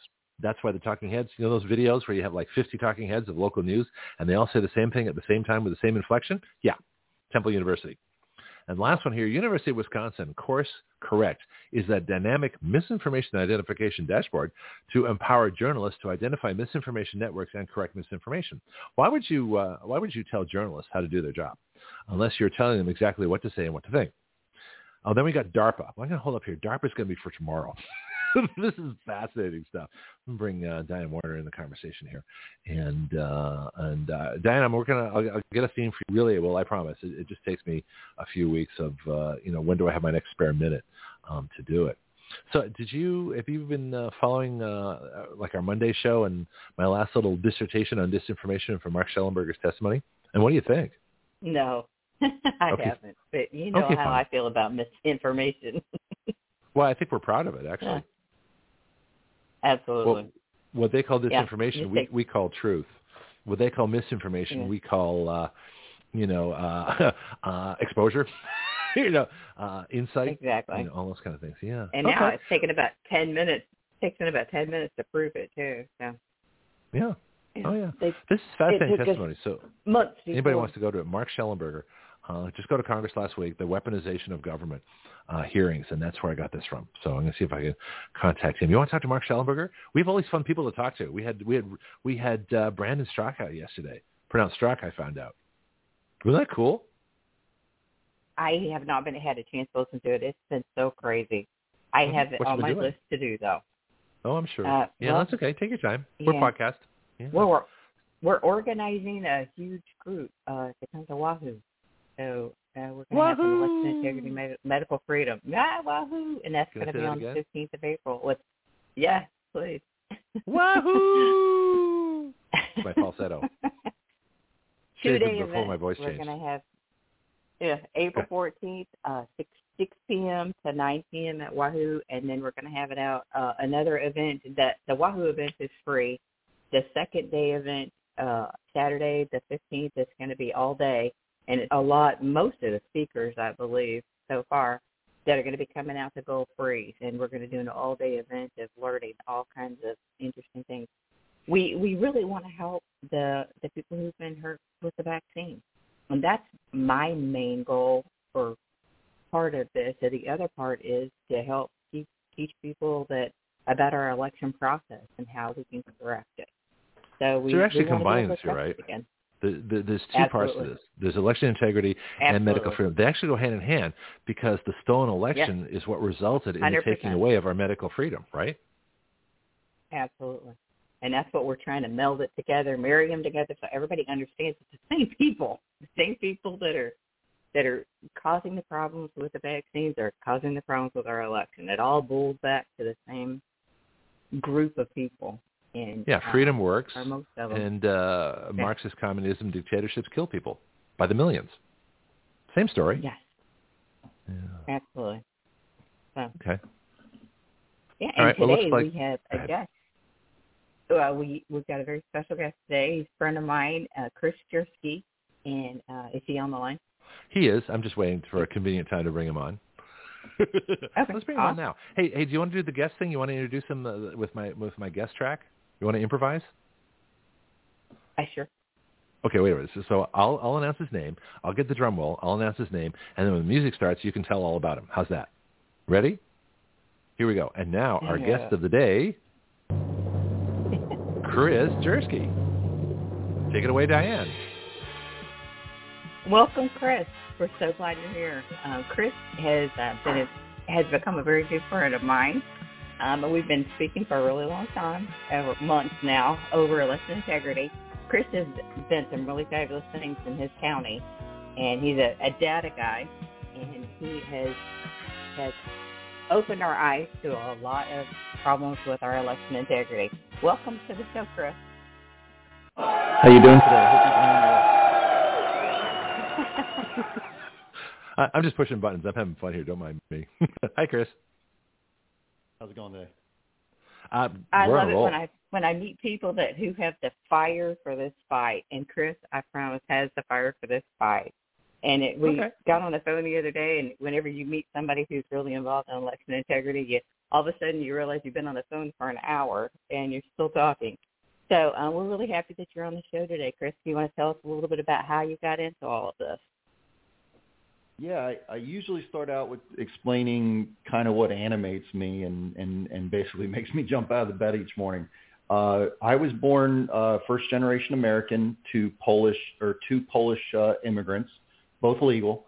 Uh, I was raised uh, basically with my whole Polish family, and I had the uh, the great opportunity of going to Poland when I was 14 years old in 1987, and I got a chance to see what it was like for Poland to be under communism and I can't say how much that shook me to my core. Uh, it was kind of like a perfect moment to go there when I was just a teenager. You know how much teenagers like to believe that you, they're God's God's gift and and everything's all me. When I came back from that uh, from that trip, uh, I was a patriot. I kissed the ground when I came back. Um, there was no running water in Poland at the time in some in most parts. Uh, Uh, the boot of communism was on everything. I remember listening to my grandmother on, over the phone, and you would hear a click because even they were they were worried about a seven year old talking to their grandmother and across the uh, across the phone lines. And then the opportunity happened when I came back. I joined the military when I turned 18, and I saw the wall collapse in Poland, and we were all celebrating in our family. And at the same time, I met my wife from Venezuela. Like God would have it that I would meet a Venezuelan and then watch her country get dismantled over a 10-year period, all because of an election. So if there wasn't anything that like God prepared me for, I feel like is this moment. Um, that's that's essentially what animated me. Like the day after the election, I woke up on fire, realizing what was coming for us because of what I just saw in Venezuela. Which election? We're talking 2020. The the election for yeah our election 2020 was what basically Okay. st- st- set me on fire. Yeah, I want to Well, just uh, a lot jump of in here. people love, didn't it? Yeah, it did. Uh, but basically, the thing for me was is that I could actually kind of like I, I use the story of uh, the Christmas Carol, like being visited by the the ghost of the, the future, seeing what was in Venezuela. I mean, I had to send money to my my mother-in-law on a monthly basis, still do because it's so devastated there. And I was at a point where I was about to move to Venezuela because it was so beautiful when I visited. I visited in 2003 and I was just learning Spanish and I was trying to learn Spanish by watching their news and their politics. And I would turn to my wife and I'd be like, do you understand what this guy is saying? Because this is not going to end well. And it was one of the deciding factors of not moving there because I, I, I mean, at the time I was comparing basically Venezuela to San Diego, California back at that same period, which was like just unbelievable. The weather was perfect. The economy was booming. I tell people that they're not a backwards country. This was this was a country that had its own Hollywood, uh, uh, a style of life that was amazing. Like basically, it wasn't it was her her family specifically had pilots that flew G5 private airplanes. Uh, it was almost like living in California with that kind of lifestyle. Well, And they have it exported oil. They're part of OPEC. so quickly. Yeah, they're sorry? part of OPEC. They had they had part of OPEC. They had money. I mean, they were an exporting country. Oh, it was it was unbelievable the the style of life you had in that country, and not to mention the weather. The weather was incredible, and the, and the tourist attractions and everything else. It just Yeah. it just it's so sad. And the other thing is is that the people were very educated. This is the other thing that people think that it was like that, that this was a backwards country or something. We're talking about people that 90% of the people that were in that country were like what I would call upper middle class, highly trained engineers, doctors, because they had a whole a whole uh, systemized economy that revolved around just their country. They had their own Hollywood, their own medical schools, everything. It wasn't like people like had to come to United States and learn something and go back to Venezuela. They Yeah. had their own self-supporting systems. But what they had that all these countries had, like Germany had and Italy had, they had denial. They didn't believe it could happen there. You know, and no, that's exactly right. Yeah, I mean, Yeah. I remember talking to her family and trying to uh-huh. explain it because coming from that Polish background, to me, it, I heard all the same rhetoric, basically from the communists that oh, we got to help the poor people, and I'm like, you don't understand where this is going. They're using Mhm. this, and everybody's like, no, no, we have to help the poor. And next you know, I mean, it's it's literally the same playbook that's happening here. They opened Mhm. up the border, they put everybody on welfare and collapsed the banking systems. And when the banking Hmm. system, I mean, you can go to Venezuela today and there's money all over the streets, Like you literally don't even pick it up. It's like the Weimar Republic in Germany. Like if you read Yep, the, read the, the collapse before World War One or World War Two, there, same situation. Nobody even wants to touch the money. They weigh the money. They literally have to weigh the money. They don't even count it anymore because you have to bring so much to buy just normal items. Yeah, yeah. And my want to cynical mind Poland, goes to the point where, well, my I just cynical to- mind goes there where, what did the United States have to do with it? Probably a lot. Well, I mean, it was it was crazy because when I visited in 2003, I was I'll never forget getting off the airplane, and the first thing I saw was like this gang of like thugs or something standing there. You know that walkway where you get off the airplane and you come into the airport. Like there's a big gang of thugs there that all had T-shirts on saying "I hate Bush" because this was back in the time when Bush was president. And I'm Mhm. like, what is going on here? I was like, at that time, I was so naive. I was like, most people in the United States don't even know where Venezuela is. Why are they so fascinated with what the United States is doing to Venezuela? Like, it just didn't make any sense to me. And then as we're pulling out of the airport, there's a huge mural painted on the side of this building with this Reaper, and it has CIA written on it. And then you see the what is it, the Uncle Sam uh, top hat on the Reaper, and it's like he's pointing into the ghettos of uh, and like killing little kids in this mural. And I turned to my wife. I was like, "Are they are they that obsessed with the United States here? Like, what? I don't get it." And again, this is uh, just me naive back then. The the wall just collapsed in, in Poland. I'm thinking the whole world is is a big kumbaya fest at this moment. And it was a wake up call for me because it was just like watching how how they were basically uh, they had the limelight on the CIA already basically me- messing with their country. They knew. They they they just like we were we didn't want to believe it when we were being told by them in some cases of what our country was doing to Venezuela, but they wouldn't listen to us about what their own countrymen were doing to them. That it was like basically talking over one another. Well, let me ask you a couple Yeah. of questions on this because this is fascinating. But uh, especially in Venezuela, how much was our CIA involved? Uh, I mean, the the election of Hugo Chavez, which was stolen, obviously. Um, how much were we involved in that? How much money do you know? The details? Which administration I mean, was it? The Bush administration really hard- originally? It was George it's W. really hard to tease it out, but you have Okay. to think that it was something systemized because what what at the end of the day, if you looked at it visually, it was something like narco terrorism, narco uh, gangsters that were in control. Because essentially, when they shut down the airports to to travel, the, it didn't stop the drug trade. Like literally, the drug airplanes started using the air, the airports Hmm. and and essentially the country turned into a gangster state where uh, basically drug dealers could do whatever they want with impunity, and essentially everybody else was just living in fear. It's kind of like what if you watch what's happening with the border, you could see Yep. that that's essentially who's pushing Yeah. this. But Yeah. like Yeah. who who could actually like do you think that the the drug dealers could implement an election system and bribe a bunch of of candidates like it, it just you you have to think that they're they had some help by something and then the other thing that was also happening at the same time as much as the um the the the narco terrorists wanted to run their drugs you have to understand how rich uh, uh, Venezuela was in natural resources. Like the oil alone, they were like the third largest oil producer in the world, Mhm. and they were only behind Saudi Arabia at moments. And if it wasn't for like, if it wasn't because it was a state-run operation, you can imagine like the government was number three in the world, and they, if you had private industry, it could be probably easily number one. They had all kinds of nickel, cadmium, rare earth metals that were at the time people were eyeballing because of all this stuff. This was all pre-electric cars and everything too. So there was a lot of people that were watching what was what was on there as far as available for uh, natural resources, and the, and the country just got plundered. Okay, like literally, people came in. I remember when I was driving back to the airport, we were crossing a bridge, and I'm like looking at all these soldiers on the bridge, and I'm like, those are Chinese soldiers. Like I, I'm in the military, I understand how the uniforms are being presented. I'm looking at their looking at their arm badges and everything. I was like, these are Chinese soldiers. What are Chinese soldiers standing on the bridge here in a in a this was 2003.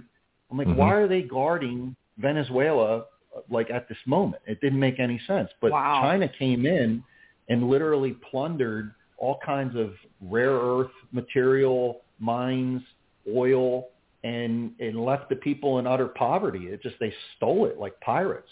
They came in, So their Wow. soldiers cordoned off areas, and they Yeah. just basically strip mined whatever they wanted. So let's explore that for Oh, a bit, and then I want to talk about Poland for a bit before we get to uh, our own country here, because the patterns are there. The, when, when you know the patterns, Yes. it's easy to predict what's going to happen. So, so the Chinese, so Hugo Chavez was the Venezuelan, as far as I know. Uh, our CIA Yeah. probably put him in. Uh, it wouldn't make, uh, it wouldn't surprise me if uh, so. This was back in the Bush administration, probably cooperating with the Chinese Communist Party because that's what the globalists do. So, so ever since Bill Clinton, who's the like our, our first, well, I guess George Bush the elder was our first real globalist, and then just went downhill from there. So, what connections do you know between our government, our CIA, our intelligence agencies, uh, world government folks, uh, and the Chinese Communist Party as far as Venezuela goes? How how did the Chinese get all the, the, the, the rights and the minerals? Were they were they active in the overthrow? Did they help overthrow the government? Did they uh, were they in the election fraud themselves? Or is the Communist Party in the business of that, or did they just give all kinds of loans and guarantees and industrial things which Venezuela defaulted on, and then they just moved in and took stuff? How, how does it how does it all fit together? The the closest thing that I can relate to is because I grew up in in the Philadelphia, New Jersey area is the mafia. Like Okay. it was this entrenchment and corruption. It wasn't like you could see it overtly that it was happening. It was all happening behind the scenes. And again, it, like I wish I wish I knew like I, it was so hidden that you didn't Hmm. know who was doing it. On the surface, if you were just if you were just looking across the the the, the board, you would think that it was the drug dealers that were doing it because the Mhm. drug dealers became like the enforcers. They they opened up the prisons, kind of like what they're doing now, where they're saying basically um, uh, defund the police and all this, and there's like a revolving door that you see that prison pri- or people getting caught or just slap slap your wrist. But go ahead and try to defend your house. Like if you if you were caught, because the, the thing was in, in in Venezuela there was guns. You were allowed to use guns up till about the time Chavez came in, but Chavez Mhm. rewrote the Constitution and essentially made it illegal for you to protect yourself. So it was kind of a gray area that guns were illegal, but it was like people had them because they never gave them in.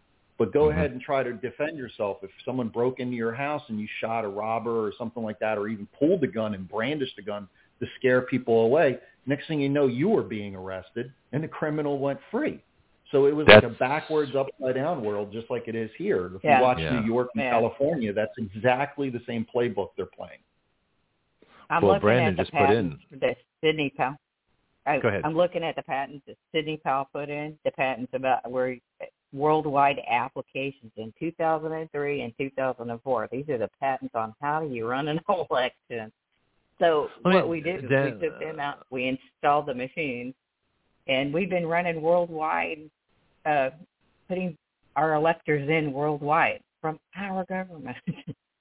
Let me just. Uh, I Oh. want to get into the machines in just a second, but this is this is critical. But uh, the the patterns when when uh, when uh, Kris is talking about the guns, we just had Brandon just had this whole thing, all these gun restrictions that are patently illegal that he just did by executive order. So all the things you're talking about are happening. Um, I want to go back to Poland just just for a quick second, and then and then uh, Diane. So I want to get on the machines in great detail. Um, but the whole idea, because I was in in Berlin, in East Berlin, in 1982, so I beat you by five years. And I was a college student. I was a college graduate. I was 22, and I'm sitting here, and I, I crossed the Berlin Wall. Uh, and went into East uh, communist East Berlin for a full day. So what you experienced in Poland, you know, I experienced in East Berlin. Very similar kind of thing. Yeah. It's like every myth, every idea of communism, every idea that uh, kumbaya, let's hug, let's be equal, let's Yeah. share, you know, let's share the, the means of production. Let- It's a bunch of nonsense. It's it's the sh- biggest lie. Exactly. And and here's the thing people don't understand about communism. It, it's uh, it, it's not the, the constant threats and the, the terror that kill you, which they will. It's the boredom. There's nothing there. There's no industry. There's no there's no advertising. I thank God for billboards. You know, I got back to West yeah, it's Berlin. just a, it's a boot holding people down on the neck. That's Yeah. it. Yeah. And and The only thing that the only survived that I remember was a black market. Hmm. Because the weirdest thing was is that my father somehow was able to plan. This was during the communist. You, you couldn't buy gas. Like if Mhm. you, it didn't matter how much money you had. If you went into a gas station and you threw out a bunch of money, you couldn't buy gas. You literally had coupons for everything. Mm-hmm. So the, you you had to buy the coupons. So what he did was when he was coming, he announced to his family, and it's like when you're in, in unfortunately, everybody gets these coupons for gas, but some people didn't even have cars. So what they would do is they started stockpiling these coupons, knowing that my father was coming, and he essentially arranged to purchase those coupons from my family, and that was smart enough, planned out that we had the ability then to take a, a like he he rented a guy that took us all around parts of Poland. So I was able to hmm. see Warsaw, Krakow, uh, a couple of the even even the concentration camps. Like I said, it was it was a it was at the time he was basically bragging about because he came from Poland when he was about 25 years old, so he was proud of his country. But like for me, when I saw it in contrast to the United States, I came back and kissed the ground. How do you get out of Poland? how, how do you get out of there? And I want to ask about solidarity, and then, like I say, I want to get onto our machines and things like that. How did your family get out of Poland while it was communist? Uh, it was my. It was a. It's a harrowing story about my great grandfather. My great grandfather, on my mother's side, survived World War II. Uh, he had two young children. They were like eight, ten years old, living through World War II. His he wrote back to parts of his family that were still in the United States and the New Jersey area, and they thought he was dead. They they didn't. They lost contact with him completely when the Germans attacked Poland, he they there was no communication. So they went on for like almost what about eight eight years, not knowing that he was alive even because they wow. went through ransacked the entire country. When he was finally able to get a letter back to his brother in the United States, his brother's like, get on, get get get to a uh, what's name a boat, and I'll buy you a ticket to come to the United States. He came. He basically worked for a couple couple uh, months in a bakery and he literally had a bicycle that he tied an axe to, drove hmm. across the bridge in New Jersey to clear land in New Jer- in New Jersey, and he worked his axe. way up to being able to buy land. Yeah, but would buy bare hand. Like he he would wake up at four wow. o'clock in the morning, drive across the Palmyra Bridge to uh, a, a little bike. town called okay. Vincentown in, in New Jersey. He cleared one acre, sold that acre, and with the proceeds went out, bought some tools. He worked his way up to the point where he could buy a, a truck. And as he was doing this, he was he was basically sending money back to his his family, and was ultimately able to get at that moment. His son was already married and started having children. He was able to then that was my mom and and that was his my mom's grandfather. They were able to scoop up my mother's family and bring them to the United States and they were able to build a farm and and build a build an entire building from the ground up. I, I was there at that moment. I, I was blessed to be able to meet him till I was about seven years old. Big impact on my life because when I hear his story, he did this at 55 years old. Okay, so people wow. tell me all the time that like, oh, my life is over because I lost everything when I was when they're like 40 or something. He was 55 years old, just survived the war and he yeah. just was able to do all this from 55 years on, and he lived to about 74, working the whole time. But, yeah, but the, the fact that he was sa- he saved our my mother's family was basically the the reason I can can bless him for for giving me the life he did for me. So he's like our like our family patriarch. And then my fa- my mother went to Poland and basically met my father and brought him over when he but he was he was raised in I call it Stalin's Stalin's kindergarten. Like he he went to school in communist Russia or com- communist Poland. Like it was completely taken over at that point. So the other thing was is that when I was able to go back and look at what they did to my father through education, I see mm-hmm. the same thing playing out here. Like it, the first thing they did was they just turned the schools in indoctrination camps. Yeah. It wasn't about yeah. teaching people. It was about te- it was about indoctrinating people to be subservient. Yeah, that's the Prussian model. We've talked about that. Dan, I got one more question, and then I promise I'll, just, I'll kind of sit back and listen for a bit. Oh, Your service good. in the mil- I'm okay, it. good. Uh, okay, good. Your service in the military, I think, is key because given this perspective of Poland and of Venezuela, uh, it makes perfect sense to go into the military and give back and serve. And what did you do there? Just curious what you can tell us. Hopefully, you have some like big classified well, position, but we'll find out. No, no. My family was more uh, basically blue collar. Uh, my my mother's side was full of mechanics. We did everything on mechanics. My grandfather did uh, large frame body construction, like auto body for tractor Okay. trailers. Huh. And uh, that grew into my uncle's basically doing uh, restoration on cars. And my other uncle did uh, high performance engines for race cars, and he was a, Mm. he was an, an incredible mechanic. So I I kind of basically grew up in that from the very beginning. But it was weird because we did just about everything. We did we did restoration of homes. Uh, again, my my grandfather built uh, built farmhouses from the ground up. I mean, he literally would carve. He would cut down a tree and carve uh, a beam. So he would basically build these houses from with his own Brent, Brentwood and his own hands. And in some cases, I remember when I was very young, he was literally pouring, melting down nails and pouring nails and things like that, making his own nails. So it was it was really amazing to see that he had that ability to just do something from nothing. And it, it was more of our family was in the restoration, uh, a lot of construction, fixing up old houses. So that's my background. When I went into the Air Force, because I had that background, I Mhm. asked what are the what are the areas that I could like do the most with my skill sets. And between the tests and what I was what I was interested in, they threw me into what's called ground uh, or, aerospace ground equipment, which is everything around the airplanes. So I learned hydraulics, air conditioning, heating, uh, what is it, uh, electrical generation. Uh, basically, they called us MacGyvers. We, we, they could throw us into any situation and we could basically fix whatever it was. I, because of my background and how good I got, I was started to get asked onto like special teams because I would like set up runways for people. So most of my, this is all, this is all during peacetime in the Clinton years. I was literally involved during Clinton's. And, and if you remember those days, they were actually talking about dismantling the military and saying we don't even need it any longer. Well, until Bosnia, so it was kind of a weird period. yeah. Yeah. So everything that I did back then was essentially um, around diesel mechanics and, and generators. But the big thing that that was nice was at the end, because of my skill set, they asked me to be on a team that responded to nuclear, biological, and chemical attacks. And that was probably the last year I was in the military. God knows how many how many hours I had to sit in MOPP gear. They called it basically biological suits and chemical suits. So I had a lot of extensive training on how to respond to biological and chemical chemical warfare. The training Like for COVID? nuclear was pretty short. It was basically COVID comes to mind. say a prayer. You got about 30 minutes. Yeah. Yeah. I'm I'm sorry. sorry? Say that again. I think we I, I jumped in and, and interrupted there because I was thinking. Oh no, I said the nuclear training warfare. was pretty simple. The Uh-huh. nuclear training was is if there's a nuclear bomb coming to New York, you got about 30 minutes, say a prayer, and call your parents. Yeah, That- that's, what I've heard. Was the extent of Watch the the movie Fail for Safe. nuclear. Nice.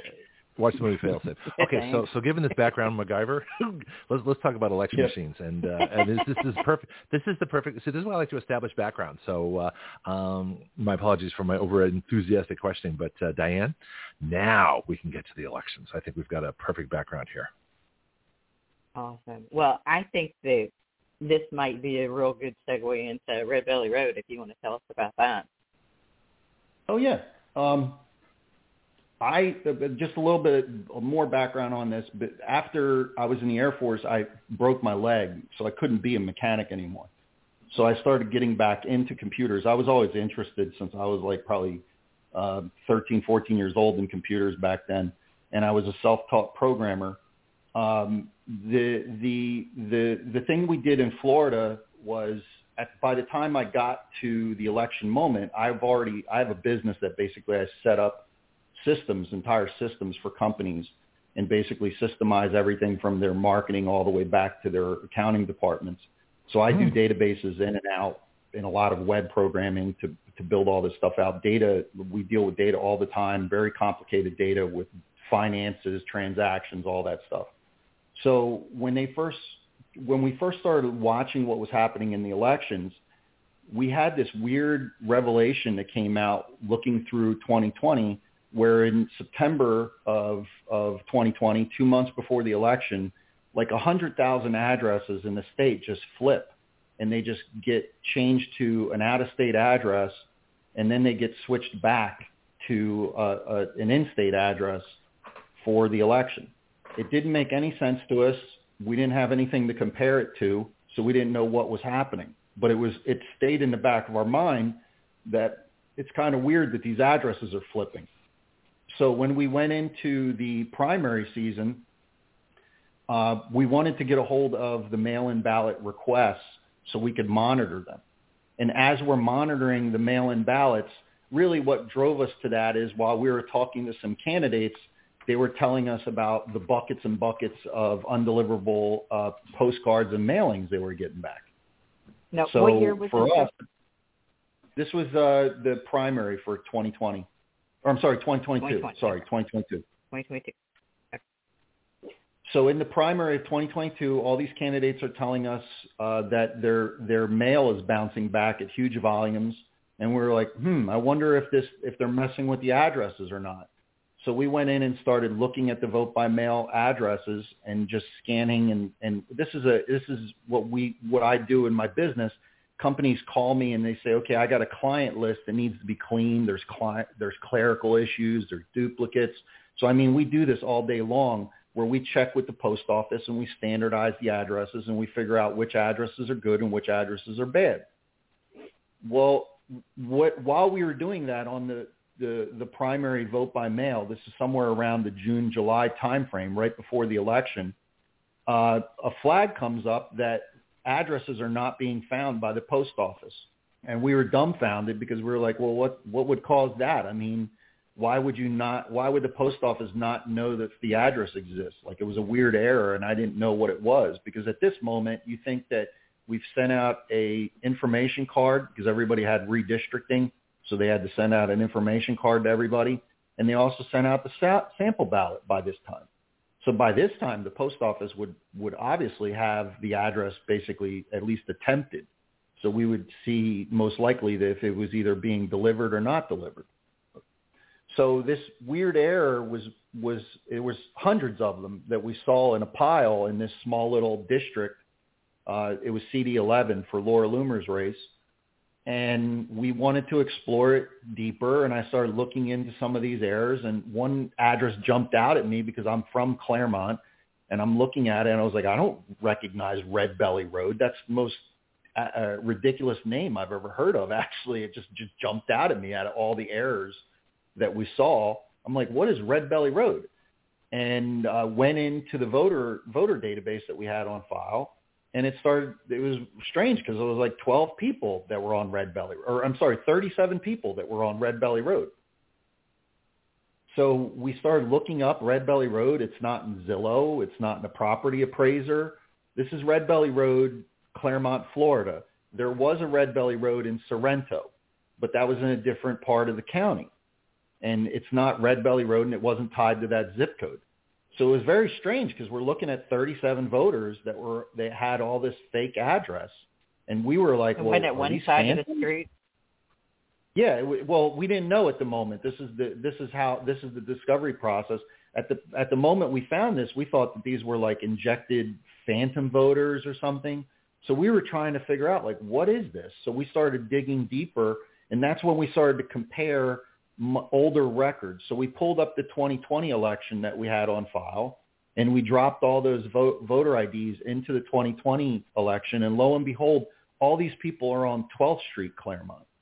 So when we looked at 12th Street, Clermont, that address was real. That we we found property records on these people. There there th- this was a legitimate address. You could see it in Zillow. 12th Street was the real street. And I mean this this all happened so quickly because by the time I I get to this part of the story, it's like literally the the day of the election. So when we found this out, we did a small little video and I shared it with my team and the video leaked out onto the internet. Somebody on our team that we just we we've since parted ways leaked the video out to the internet. It went viral. Next thing you know, I'm doing an interview with Roger Stone and I'm looking on the screen and here comes the video on screen. You can literally see my face go, no, like he cuts away from me and he's showing this video of Red Belly Road and I'm like, you got to be kidding me. This was supposed to be vetted. Like we're still we're still checking on this address. This is really strange because the the the, the I, I just feel like there was God leading us down this direction. Because again, I wouldn't even have found this if it wasn't just this address jumped out at me. well, it sounds like a, like a it. communist plant name. You know, Red Belly is probably a a, a nasty liberal Yeah, name for, so for folks that it. hate communists. Yeah, that's anything when I get red. It's just a, well. First of all, I want to. Uh, I'm going to talk to you off the air about connecting with Roger Stone because I definitely want to get him involved with what we're doing here at Action Radio, which I'll tell you in a little bit. But um, I'd like to get the name of your company and your team and and what you how you relate. You know, uh, I guess address investigation to how you got involved in election address investigation because this is fascinating. Oh, my my company is Vital Catalyst LLC. It's uh, Okay. it, I've been in business probably since 2005 on my own, but I've been doing this probably since 1999 because I got started in government work where we had to clean up addresses for government contractors for state DOT offices. So that was really where I learned most of this, and I just Why would you have to clean up for so addresses? Why, why do you have I'm to sorry? clean up addresses? Uh, why do you have to clean up addresses? I'm curious. Oh, you'd be that. surprised how many clerical issues there are, how many addresses are not standardized correctly. And the biggest thing is, is when you try to push those to a mailing, there's always undeliverable mail because of these clerical issues. Like number one thing, most people mess up their zip code. They transpose numbers in the zip code, and that just Okay. leads to a bunch of waste. You wind up wasting money on postage and and it's it's actually a, a, a, an industry where people that's all they do is they clean up addresses for clients to to make sure that they can they can properly mail them and, and contact them. So why would we ever mail a- out ballots? There's a given lot. the uh, given the, the, Oh the amount of flaws and that was addresses. first- was my first clue that they were going to steal the election. The moment they announced that they were going to mail in ballots, I was like, oh, they're stealing this one. Interesting. Well, Kris, Kris, you found out that uh, also that they were ax- asking for two mail-in ballots per address, right? Oh well, actually, it goes further than that. When I called some of the supervisor of elections and challenged them because we were watching the addresses change. Okay, so like it wasn't just Red Belly Road. This the, the the part I wanted to finish is the day that I did that interview was on the election day. The moment I got off the interview, my phone rang and my partner calls me and he's like, "You're not going to believe this. I just got the disc for for for the next month, and the address now flipped back to 12th Street." And I'm like, "You got to be kidding me!" So Where's your video? What's very where, can I watch, where, where can I watch this video? I'm curious now. Yeah, this seen it yet. this this all happened in the primary where essentially 37 people had their address changed. About five ballots were requested to the fraudulent address. Okay, they put in they put in requests to the fraudulent address, Red Belly Road. Okay, Five ballots. and I and then two. they switched it Wow. back to 12th Street. And this is the Yeah. thing, the, that the weekend after the election, not many people knew this. We immediately went out. Our team went out, canvassed that entire road. We got affidavits from everybody on that street. No one knew what we were talking about. First of all, they were like, "We never asked for our address to get changed. We don't." We most of them said that they didn't request a ballot.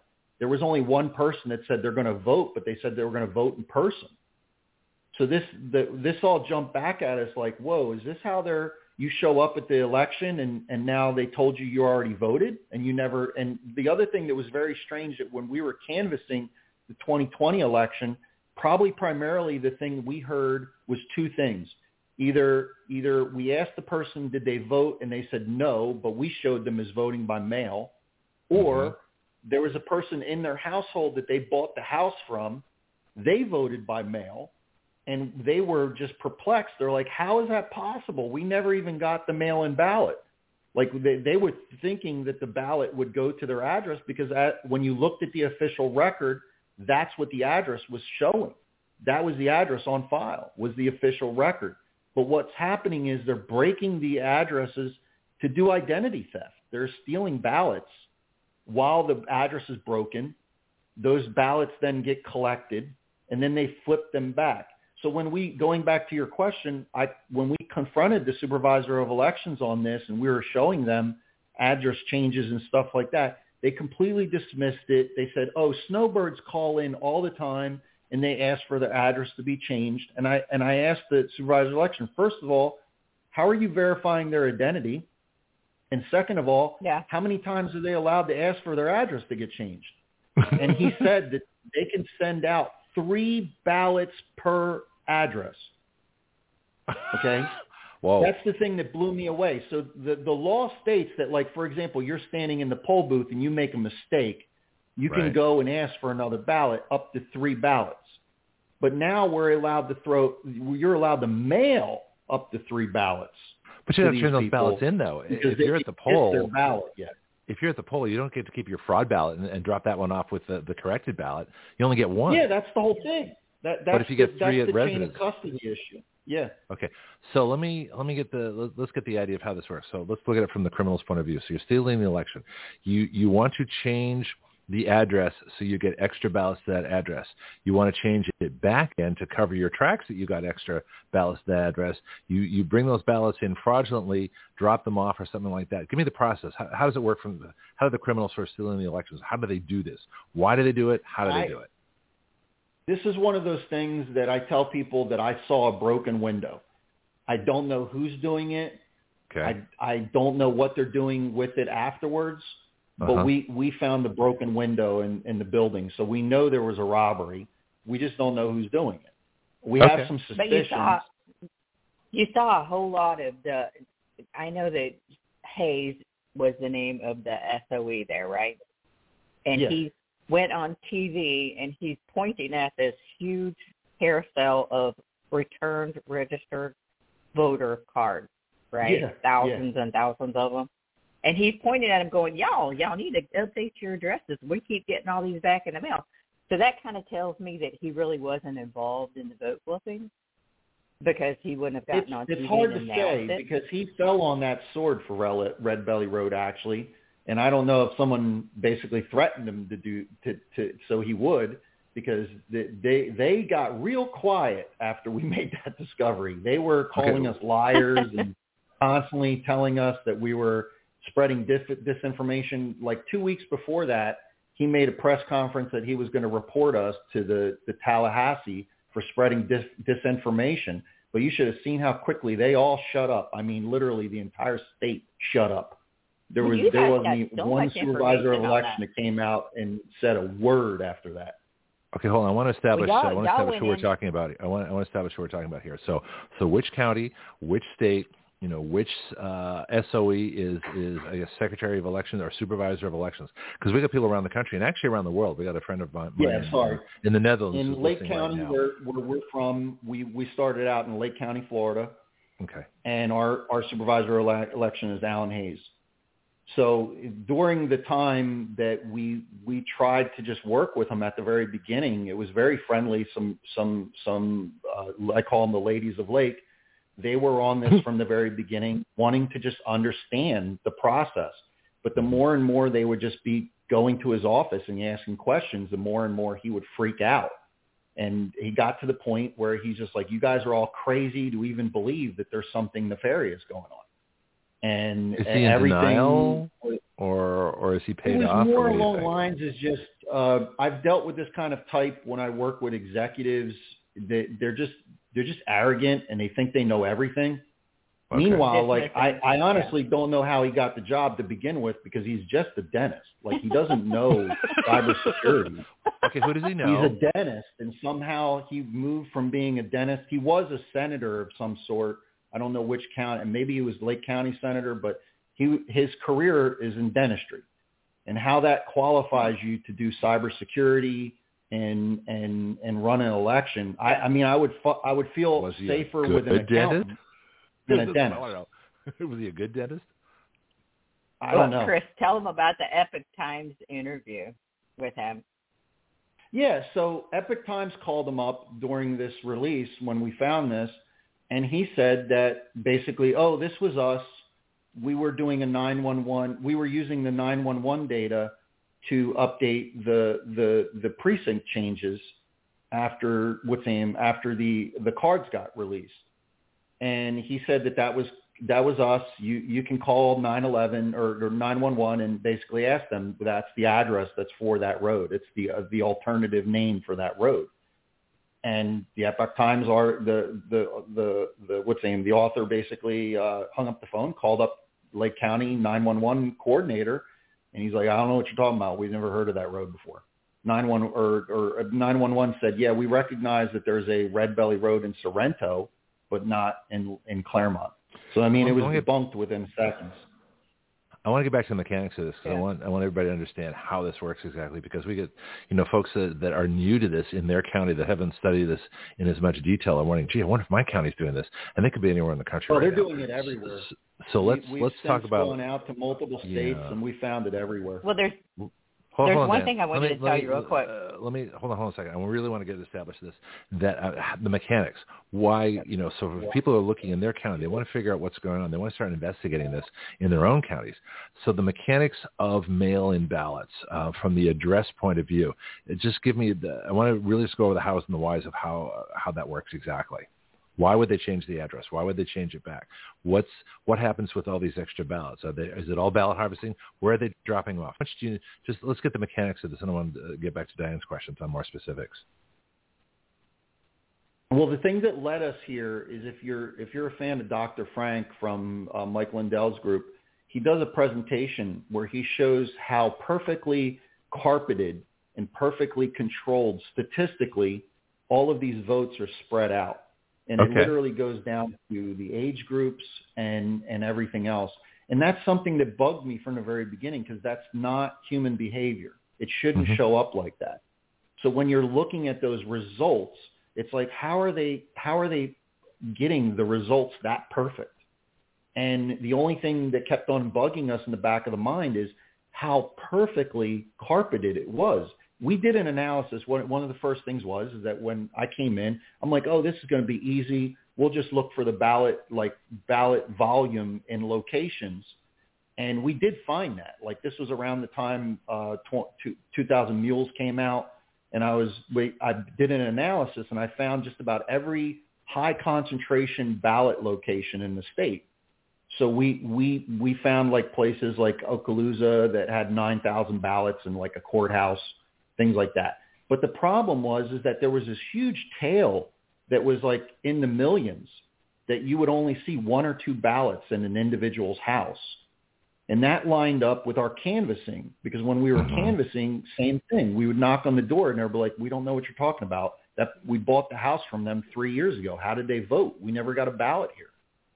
So that, that all went in, it, it, it led us in that direction. And again, the mechanics are is it's it, it's essentially identity theft. Okay, at the at, the, okay. at its core, they're essentially At stealing people's identity and making it appear as if they vote. They must have some kind of artificial intelligence to tell that these people have a low propensity to vote. Okay, we probably saw more of it because of Trump. Trump basically made more people get off the couch and start voting, and that's where they show up at the polls and they're like, "What do you mean I already voted? I didn't vote. I'm standing right here. I want to I want to vote. And they're being told that they voted by mail. In all cases, every time we checked, they they the a mail-in ballot arrived before they showed up at the polls. There was never a this situation where somebody came okay, in now, and faked their identity and voted in person. It was always a vote by mail ballot that showed up before they did. Okay, this is and that's what led us in this, this, to go check this, the mail-in ballots. That's why we right. were purposely surveilling the mail-in ballots during the primary because we knew something was going on there. We never dreamed that we found the vote flipping.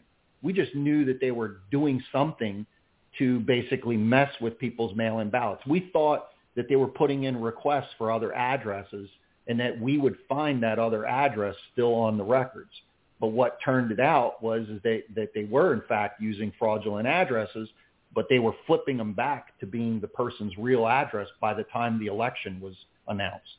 So they were like literally, if you were looking the official ballot, uh, the official election, you would never know unless you canvass, and it takes months to canvass.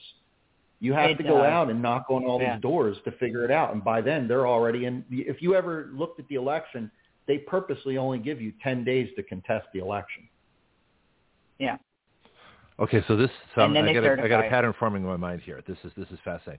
So not only are we think of stealing the vote as stuffing the ballot boxes, uh, blocking the counts, all the things we saw, pulling out the the ballots from under the desk, all the things we saw during the 2020 election, all the evidence that was presented by the Trump lawyers, Giuliani, Jenna Ellis, on and the uh, Arizona audit. But what you're talking about is something entirely different. Not only are they manipulating the votes, they're actually manipulating the voters' addresses, and they're flipping them back and forth.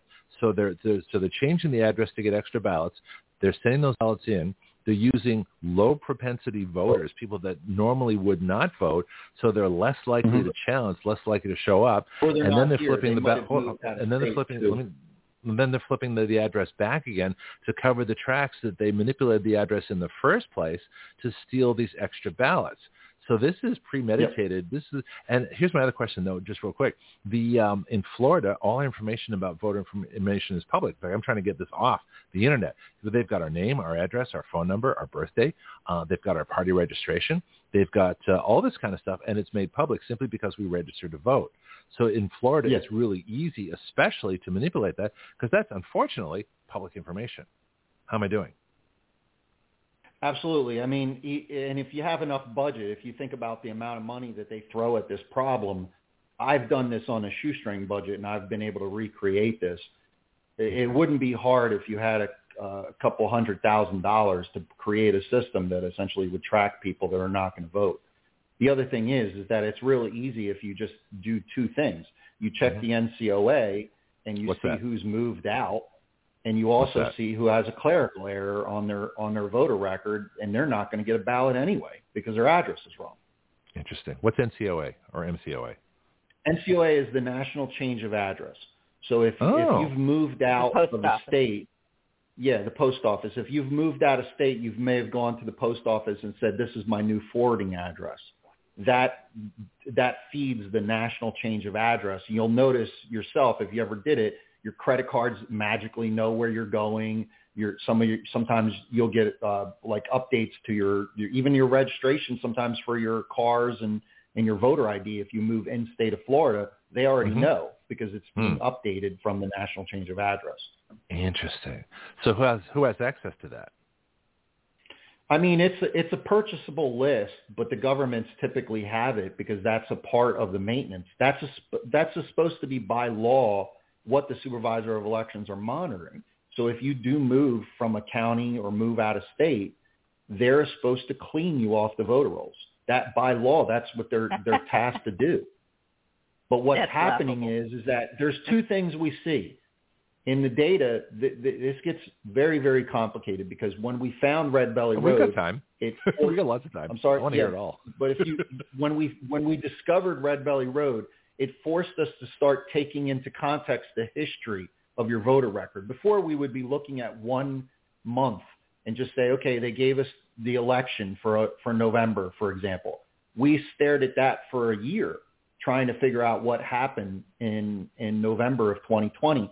But when we started laying in 6 months before the election, all this amazing information started to come out because we could see behaviorally who was moving and who was who was just flipping their address and flipping it back. Because it's one thing if you tell me you're moving to another county and you stay there. That's that's normal. But who Right. moves somewhere and then moves back the next month? well, uh, Yeah. yeah, this is fascinating. So, now, political parties can they buy this list? I mean, because I know in Florida they oh yeah, have uh, they, full- they most uh, likely okay, are definitely monitoring this as well on a month-to-month basis because they want to see the growth, the Republican registrations.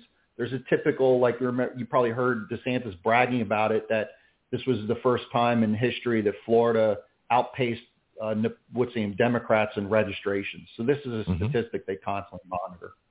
right. Wait, Hmm. Diane. and Eric too, and Eric too. But you know, you were calling it voter, um, like voter fraud. I call it treason. Oh, So, it's definitely this is- treason this is- because the thing is, is that when we announced this to the s- to to all of the officials, the silence was deafening. It was it was deafening. Like Well, they already knew. Would Well, expect like, that when I already when knew, I right? announced Red Belly Road, I thought we were being hacked. I went to the Lake County sheriffs and and I laid out all this information. And this isn't my spreadsheet talking. We had print. We we had the actual voter identification card from from the person that lived on the street. Again, this was a God thing. The last person we interviewed on the street, she's like, "Oh, I got my ID card," and we are like, "Can we see it?" And she pulls it out, and lo and behold, it has Red Belly Road printed on it.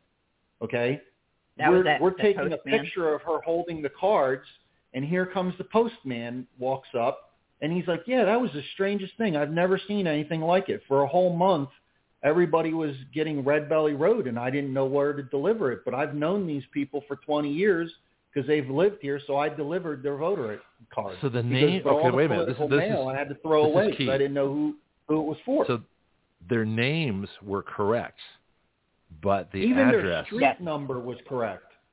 All they did was they broke the name of the road. So they went from 12th Street to Red Belly Road. But if whatever the street number was, like if it was 113, it stayed 113 Red Belly Road. It was the most bizarre thing. I, I show the spreadsheet where I flip back and forth where you can see the exact same voter IDs, the exact same address, and literally Mhm. the only thing that changes is the road. But wasn't it like like one side of the street too, like all the even numbers on one side of the street? Yeah, well, it turned out to be that when we when we when we went to do the affidavits, one side of the street didn't get their their ballot or their their voter identification cards, and then the other side of the street Yeah. stayed 12th Street. How many other streets in Lake That's County did another you thing find that this? was very strange. How how many other streets in Lake County did you find this happening, or was it like, uh, is it you're still looking? It, it was an incredible, like again, it was a God thing that we found it because I literally was looking about 400 errors at that moment, and we Right. keyed in on that one address. when I did an analysis of the the the Laura Loomer race for CD11 for Congressional District 11, there was over 7,000 address flips just in her district for When? that election. How, how soon before for, the election? for the primary, Wh- for her okay. primary. And you have to understand, I think she only lost by about 4,000 votes. See, they never so there was big, about 7,000 flips it's that happened just for her district. And the thing was is that it's Huh. so in, it was so incredibly hard without context at that moment. I had to literally like the when that happened, I dropped everything and just started building a system. It took about 6 months. But the system we have now is the equivalent of having a I, I call it having a video camera on every single voter in Florida. Like we are Mhm. literally watching every single voter in Florida month to month, and we're watching what happens to their voter record. I shouldn't say we're having You're we're watching the voters. We're watching their we're watching their registration system because it sounds kind of creepy. But basically, Yeah, feel free to because we're surveilling, we're surveilling each one of their. You know how like they have that LifeLock system where it tells Uh-huh. you if like someone's stealing your credit. We Right. we currently have the capability of telling you if anybody messed with your voter record in the Vote last lock? six months. You got vote lock? Yeah, basically something like that. incredibly, incredibly difficult to build. It took six months, probably six or seven days a week working on it since June, but it just rolled off like about like last week was the first reports we started getting, and hmm. we we're seeing it all now. We literally can So- tell when an address flips, when an address breaks. So you've built the system, right? So your company built Yeah. this. Is it available to supervisors of elections? Can counties ask you to monitor to make sure that their addresses are correct for their mail order for their I mean, we mail, just mail we just finished it. It was a proof of concept, and like I just started seeing data coming out of it. It Uh-huh. might be, but to be honest with you, I'd rather keep it in control of the people, and I would rather Okay. be more of a watchdog than sell it to the government. Because if I sold it to the government, my gut reaction would be is that that they would probably put me under an NDA that I wouldn't be able to report back. I would much rather use it, it. for grassroots as much as it hurts So- financially because I, I did this all self-funded and I went into Right. incredible amounts of debt doing it. But it, it, I, I just, it's, it's one thing, like I might be able to get a big check from the government for it, but my kids will probably be eating bugs if, if we leave this and leave this in. In, So, in NDA, and non-disclosure learning Chinese. right. Yeah. So, so, so an NDA Learning is a Chinese. non-disclosure agreement, just to define that. Yeah. So you could you could work for the government, but then you then you couldn't say anything. So in other words, they would censor you for for your good work if you actually you know. Well, the uh, other thing is, is I think back to Venezuela. The guy that created the machines for Venezuela, he had an unfortunate plane accident on the way back to Miami. Yeah. So that's Didn't we just it. have an unfortunate accident in a business jet where a woman associated with the Clintons was killed? Uh, uh, Yeah. she was the only victim of turbulence in a, in a jet while Yep. while Yeah. in, a, in a business jet seat with a seatbelt belted. She dies. Everybody Yep. else is fine. Oh, so wow. to me, all I can think about is basically eat the bugs for my my children and my grandchildren, So as far as I'm concerned, I would rather keep this in the grassroots and, and in the people's hands. Okay. What and Kris, we say regularly on this show, uh, we are not suicidal. yeah. yeah, we do that. Yeah. So uh, all disclosures out there. Um, Kris, somebody might be if they try to come to my house, though. let me let me you know, ask one you thing about. I forgot um, to tell you. hold, one more hold, thing. Let right, me tell him this. Sure. I went to uh this is eh, back towards I, I had a meeting with our Secretary of Elections and two of her top people, and I was telling them about the Red Belly Road stuff. And she came back with, "Oh yeah, well we heard it was a 911 database operator." Yeah. And I was like, "Oh no, no, no, no!" And I so I straightened there's them out the on narrative, and then they, there's what happened. And they're, they're and, and Epoch Times, I got to give them congratulations on that because you know that's true investigative reporting where they went back and spoke with that um with the 911 database actual operator who went, we don't even know Red Belly Road. We've never even heard of it. Why is this SOE Mm-hmm. blaming it on us? So, um, and, and their eyes got really big when I told them that. So, um, you know, we're trying to show them fraud daily. You know that this this is happening in our state, and we've got to stop it. the thing um, that's so creepy about this this part of the deal, there's there's a couple things you have to think about. First of all, this happens about 45 days before the election. So our guess is that they're forecasting. And if you know how they always said, oh, Florida's turning purple, Texas is turning purple, this is how they turn the states purple, okay? There ain't Yeah. nobody voting for these idiots, okay? They- They're Yeah. stealing this, okay? And what they do is they make a forecast and they say, this is how much we need to overturn the election in our in the right direction. They Mhm. steal that many ballots in a Mhm. forecast all by mail. And then whatever they need at the last minute, kind of like they, they probably call in the 2000 mule type people to deliver and stuff because they're monitoring it in real time every day. So they know how many ballots they need to come across the finish line. And then if they have to, like they probably did for Trump, they call the printers and say, we need a truckload of ballots. But at the end of the day, th- th- this is their initial forecast. This is, this is essentially how they build the foundation of how they will steal in the beginning. And my, in my opinion, if you take their ability away to do this, if you show up on election day and you vote, it's game over. There's no way they can print that many ballots at the last minute because these are they're, they're literally printing and, and stealing millions of ballots, millions. This isn't 2,000 Mules. They they talked about the largest the largest uh, part of their movie was something in in Philadelphia, which I think was 275,000 mules or Mhm. 2,000 275,000 ballots and 1,100 mules delivered them. Okay, we're talking about a, a 26 foot box truck that backs up to the the post office in Orlando and drops off 100,000 ballots in about a half an hour. So that that's what you have to start thinking How are they about being in marked? scale. Are they printed? sorry? How how are these ballots being marked? Is that a system too? Is there like a a, a printing factory that, that keys the right things on these ballots so when they're the- they're our, scanned? How are they doing it? suspicions, This is actually a really good segue into our suspicions that panned out. So Okay. when we start seeing this, again, my background is scaling companies. So when I have to sit there and think about like operations, there's a Right. difference between a mom and pop doing something in their garage Mm-hmm. versus uh, an industrial size operation that's delivering millions. Like I could literally tell you the difference between a small pizzeria and a Domino's of how they have to build distribution centers and everything else to get the ingredients out to different people Mhm. because it's scale. It's just the size of scale. When you're talking about this, there is no way you're keeping a million ballots. Just visualize a million ballots in envelopes Mhm. sitting in, in, in someone's garage. It, you wouldn't even be able to close the door because it, you, that's, that's probably about, I think each pallet holds about something about uh, 3,000 ballots or something, if I remember the math. They're, They usually have them in carts for the post office. But in a 26-foot box truck, you could fit about 100,000 fully addressed ballots. And when I say fully addressed, they're, they're addressed to the supervisor of elections. They've already been filled out. Okay, they've already been signed.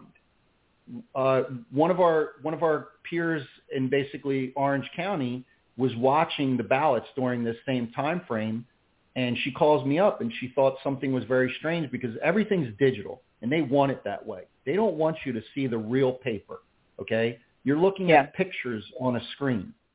So when you're looking at a picture of the screen, she said to the to the to the people while she's checking mail and ballots, she's like, "I need more signatures for this one. This one doesn't look right to me." She gets a history of the signatures, and lo and behold, the first signature that's on file is a 100% match to what she's staring at as far as the ballot si- the signature. How is Mhm. that possible? Like one for one, like you could lay it on top of it. It was exactly the same match. She called me like freaking out, and I said, ask them to see that ballot and bring in a mic or, and bring in a magnifying glass. Because again, I have a printing background. You can you can see the difference between a pen and a print print under a magnifying glass. It'll be like little dots when it's Yeah. a printer. And sure enough, she she she inspected that ballot under a magnifying glass, and it was a printed signature. Hmm. You got to understand, all of our signatures in the whole state of Florida are digitized. When you go in to sign your driver's license, you're signing a digital pen, and a picture of your signature is basically stored in a computer. So if you think that your signature is protecting the ballot, I, I don't. I, I, I got a bridge to sell you in New, New York. Like I don't know what else to tell you. Your signature is not stopping them from stealing your vote. They they have a, a an industrial sized system that they can they can skim off a certain number of voters either through flipping people's addresses or or making phantoms. They can run them through a printer, and we've seen countless examples of this across the United States. Arizona just here recently with Kari Lake, where you can Mhm. see that they're printing the bubble on the on the ballot, and then Right. they print the signature on the ballot and they send it in. And and the supervisor of elections, I'm sorry, they never look at a real ballot. They the, all of that stuff, even the envelopes are opened by machines. Machines are or the, the ballots are spilled into a new machine from ES&S. That machine that? Scans that? the signature, checks to see if the signature matches, and if it does, it opens the envelope, pulls the ballot out, counts, scans the ballot, and puts it in. Because you think they're counting a million, or like in Florida, we had something on order of four, four point four, something. I think it was like for the whole state, it was like almost four point nine million ballots. Nobody's counting Right. four point nine million ballots by hand. That that's all machines. Yeah. They're not opening all those envelopes. It's all well, mechanized. actually, in our county and the smaller counties, we watch them, and they are opening them by hand. I've watched them, and they actually are really good at checking the signatures here. yeah, now, I don't know that they could tell that, that, are if red, it was a red machine. Yeah, I don't know that they could tell if it was a machine signature, though. You know, and Yeah, but they're and, and if smaller it looked counties. exact. When you get into like Orange County, Broward, and unfortunately, Yeah. like these smaller counties, you think we have an we have that much of an influence when there's a presidential election or a senator No. or a governor's race?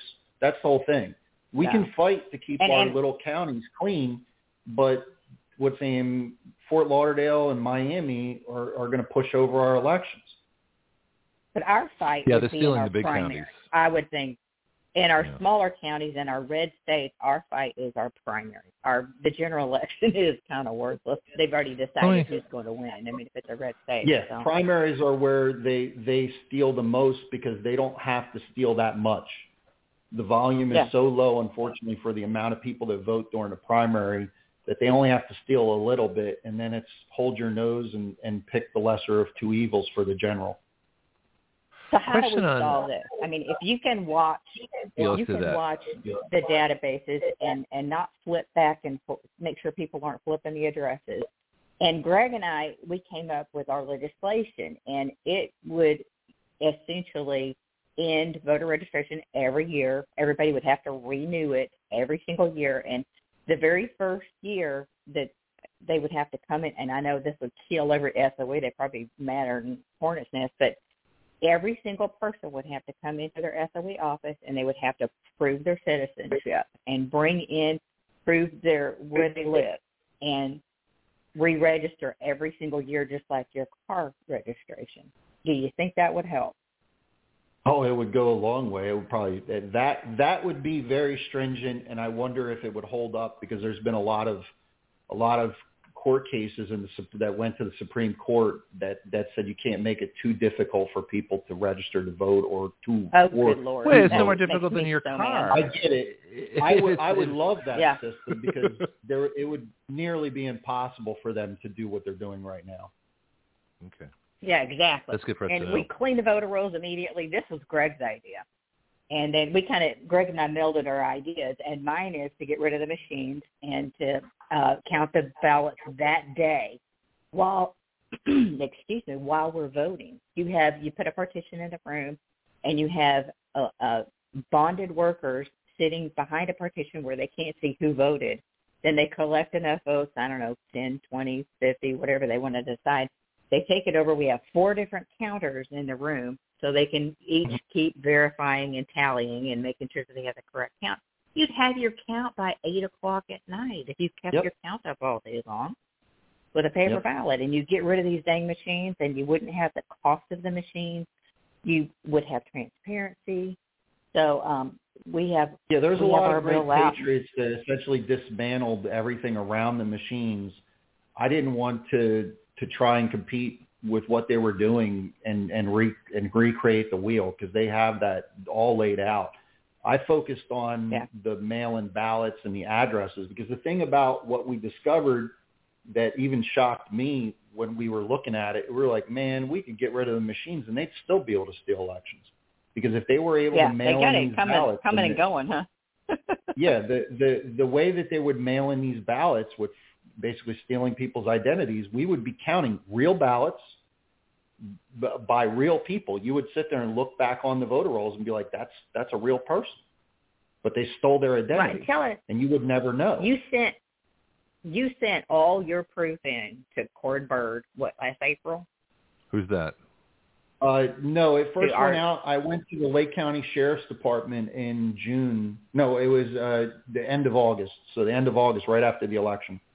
It was like the last week of August. I, I went to the Lake County Sheriff's and, and reported it. And crickets, right? Nothing. From everything, I, I filled out that application, or there's a number of forms that you you file a complaint with the state that you believe that there was election fraud. And I was freaking out at that moment. I thought at the time, I was like, wait a minute, China might have hacked this because I thought it was a hack. I, I didn't understand what was causing those to flip over. I just saw that they were flipping over. But when I saw the state's reaction, then I was like, oh, okay, you must be in on it because I I haven't heard a word. And they, there's other people that are like, oh, oh, we don't want to cause a panic that people will not trust the election system. That's Uh, already happening. As far as I'm don't trust it. concerned, if there's Yeah. if there's like a Trojan horse or something that's inside the gate, we need to deal with it, and we're mature enough to deal with it. Like we're not a bunch of kids here. Either we're we're dealing with this as adults, because if you're doing this in secret, you're just as bad as the enemy, as far as I'm concerned. I want to see Absolutely. transparency. I want to know what's being done, and we're all adults. We can all figure this out. We're not going to panic, okay? just like you said, a couple easy solutions can be rolled out. A re-registration system, um, going to a single day, paper ballot, hand counting. All these things can be worked out. We got plenty of time.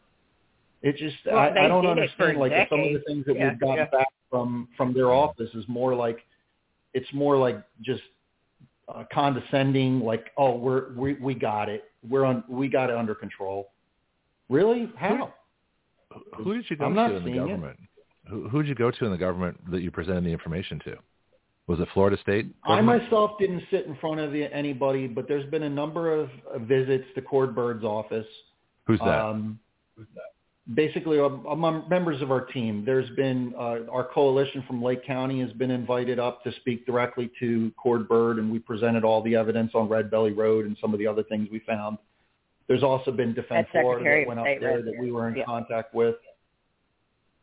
no, it's, I'm it's sorry? Cord Byrd. Let's, let's just get who Cord Byrd is. Um, Oh, I'm sorry, that? Cord Byrd is Secretary the Secretary of, State. uh, Secretary of State of Florida. Okay, so what is the Secretary of State's job specifically regarding elections in Florida? He is essentially the head of the elections. They, Okay. he, he is the, the controller of all the elections across the entire state. They want to they want to paint this picture that the supervisor of elections are constitutional officers, and that's mm-hmm. the way it should be, in my opinion, is that the supervisor of elections do have control over their county election. But if you started understanding, this is another thing that I come from this background where I used to build uh, software for the state DOTs. Mm-hmm. So it was kind of the same kind of structure where you had states that were in charge of dispersing federal dollars for road construction, and you started to see very quickly who was in charge. A lot of times the states had n- nothing to say. Like this was a federal contract or, or federal project that was earmarked by Congress, and that money was going to come in and it was going to go to that contractor. And that there, there's nothing that the the state could really do, but uh, other than administer it. That's it. Hmm. So Let me ask you, like a lot of uh, times when I look at what's happening, I see that there's a tremendous amount of control in Tallahassee and Right. not a lot of control at the local level. The big thing is is cleaning the voter rolls. You should have the power to walk into your local county and Mhm. hold your supervisor of elections accountable by saying, I found the following people that have moved because I literally know them. They're on my street Right. and they should be looked into and removed from the role. We've we've literally heard from a supervisor election that they're like, well, if they don't contact us by themselves, we can't take them off, and be like, well, they're dead. How are they going to contact you? And it, Yeah. they just look at you like basically that's they, they're following the rules in their in their case. Like that's the way they they treat it. Like, hey, that's And- the rule. We got that.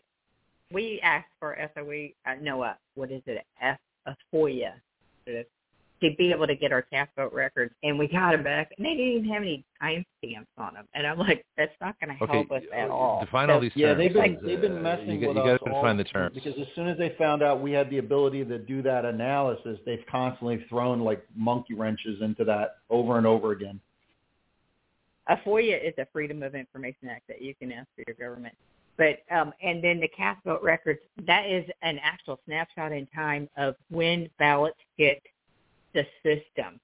And if you don't put a timestamp on it, it doesn't make any sense. But I know that when David Clements came in, he was showing uh, he was using the the cast vote records to show how you you'd have ballots come in, but then you'd have like ballots disappearing and he it Yeah. was a very interesting so but that's a whole nother topic but did you want to get into fra at all Yeah, I'd love to talk about FRA because that that's really been our springboard. We were bat we had an Okay. uphill battle all the way through the primary of last year. And Lou Lou Marin is the vice president of uh, Florida Republican Assemblies. The the weird story, well I shouldn't say weird, but it was it was fortunate that every single time I I'm not I'm an introvert. I don't really talk that much. My business was basically dealing with investors and, and You're I doing really fine. basically just work I'm sorry. yeah you're doing You're great doing- isn't he You're doing fine. You're yeah. doing great. Someone doesn't talk Oh about well, it. I, I the only reason I learned this is because of, uh, investors have zero patience. Like I had to Oh. literally swim in shark tanks on a daily basis. If you so much as wasted somebody's time at that level, you would never work again. Um, so I learned really quick how to deliver what was important. Um, with with Lou Marin, basically he was he was him or somebody from FRA was always there or in the crowd while we were doing presentations from the very beginning. So it was very lonely at the beginning after 2020. It was like doing speeches to five people and two people would get up and walk out and say you're crazy. Mhm. Um, the, but after a while, we noticed that FRA was always there. So I went over and talked to Lou. By by fortune, again, we were we were scheduled to speak down in Palm Beach for an election integrity event. We went out to lunch. We hit it off, and he's like, "So what's the problem?" I was like, "Well, the the Republican executive committees won't give me access to the voter records. I want the vote by mail records because I want to do this analysis, and this is after Red Belly Road." And they they like slammed doors in our faces. They were like, "No way, nobody's getting that. That's that's protected by statute. You can't get it." Wait, my, And our I'm- addresses I'm- and information I'm on is the public. I'm and, in the uh, Republican Executive Committee of Lake County, and I wasn't allowed to see it either. Wait a minute. So our information, our personal information of the voter registration, our, our name, address, phone, uh, email, party registration, that's all public, but the but the actual the voting records are not. Wait a minute. Well, this is kind of a gray area, and I get under I understand why it's being protected by law because mail-in ballots are the only thing that you know of somebody's intent to vote. Every time you Okay. show up at the voter uh, voter poll booth, no one's tracking you. No one knows that you're going to the poll booth that day. But Right. when you ask for a mail-in ballot, you are now broadcasting your intent to vote. So they don't want people to be influenced. They don't want people to be uh, suppressed. So there's a bunch of laws around that to protect those people's identities. I understand that. And what I told them was you could take off everybody's voter ID and you could take off their name. I just want Mhm. their addresses. I just want to Yeah. see if their address is right. That's it. That's all I asked. And I said I won't be contacting these people. All I want to do is verify if their address is correct, and I will send that information directly back to the supervisor of elections, which I did. In all cases, I've never broadcasted anybody. Even when I did the Red Belly Road stuff, I blurred out people's voter ID cards and, and voter ID numbers and, and their personal addresses for that reason. Um, but with this particular situation, Lou was like, "Oh, that's your problem. I'll have that fixed." Blah blah blah. He he essentially gave me a promotion to the state level uh, of of Florida for Republican assemblies. Within four days, I had access to the entire state's vote by mail record just in time for the for the general. This was right at the end of September. I was able to run an analysis. It took me for about a week. I presented the findings to, to Lou, and Lou's like, we need to email this to every supervisor of election. So we got on the horn and built out a system and basically started emailing each supervisor election their undeliverable addresses. And I, I would like to think that we had an effect on the 2022 general because we did not see, there was about 4.4, no, 4.9 uh, mail-in ballots that were there. And I was freaking out, to be honest with you, because I really thought that they were going to steal it and give us Crist just to punish us for being bad little boys for, for not listening during COVID and all that stuff. I just thought that Chris? we were on their radar. What's that? I'm sorry? Kris, what was that? Oh, Chris, basically, I thought we were going to get Governor Crist, like Governor Crist was going to Oh, come Chris. in Okay, and okay. I just want to make sure. force what we're mask talking about. mandates on us and, and force Right. vaccinations. Okay. So I was really thinking that they were going to steal that election, but we we broadcasted in September, end of September, that we knew every undeliverable. There turned out to be ninety six thousand undeliverable, but more importantly, we we put them on notice that we were going to be monitoring all of those addresses through the election period. So we Mhm. had those. We had that list literally the weekend that they were going to start printing ballots. So we knew Mhm. all of the original addresses that were requested. And we watched and we monitored it all the way through the election. And, and it turned out that mm, the majority of the ballots, I believe something around close to 3 million ballots, were not used during that election. So Hmm. we, we Wow. want to feel like we did something there because we just made I sure did that not every know you did supervisor that. of That is election knew. awesome. Yeah. That is awesome. And again, I credit I credit Florida Republican Assembly for that because if it wasn't if it was just us in as a small local group, even if I sent those emails, I don't think it had the political momentum to make a difference. yeah. Lou Lou has been a firebrand and he's well known in all corners. I mean, he we're going to well, I have want to get him on the the show. presidential- Obviously, I've, heard about him for a while. yeah, while. definitely. I would love to get him on too. He's Okay, he's, well, he's you a, should come back. wonderful more person. Can you pre-screen the voter mailing list before they send out any ballots? Is there a way to do that? And give oh, a I report? can. I mean, that's that's what we do now. Should we mandate that in law that uh, that mailing lists are pre-screened and corrected before every election so that ballots go out where they're supposed to? I use the example of I don't know if you've ever built a website and you had to go to Google to get your business listed on Google. Google sent, used to send a postcard to you and have you type in a code so that now they would know that your address is real because you got Mhm. a postcard delivered to your address. Right. And they would also then call your phone and then you had to basically put back a, a code from your cell phone. So they had both your cell phone and your physical address Mhm. basically uh, verified before you were allowed to be listed with them. And I actually had clients that had their business address as a UPS store, which is not unusual. They don't want to use their home. If they work from home, they don't want to use their home address and advertise that. Google mm-hmm. would call back and say, no, no, no, you're not allowed to use a UPS store. We need to know where your physical location is. Hmm. So it was hilarious to watch that level of scrutiny hmm. for Google, a free Google listing versus what our government does. It's, oh, you want a ballot? Sure. Where do you want it delivered? Like literally, there's no verification other than I think they say the last four digits of the social security number. And I'm like, uh, do you know how many times our social security numbers were hacked and stolen and on the black market? Like any any yeah. anybody Every can day. do a search right now and probably yeah. find their last four digits of their social security number somewhere online. That that's the most yeah, like, hey. Or or yeah. my my favorite is when I was looking through the supervisor of elections training. I, I spent about four days going through the supervisor of elections training, public training that they're using for their own offices. And this is all coming from this, from Tallahassee, training new supervisor of elections and their office staff. They were told that if someone had the wrong birthday, social security number, driver's license number on the form, that they were to correct it and put it through.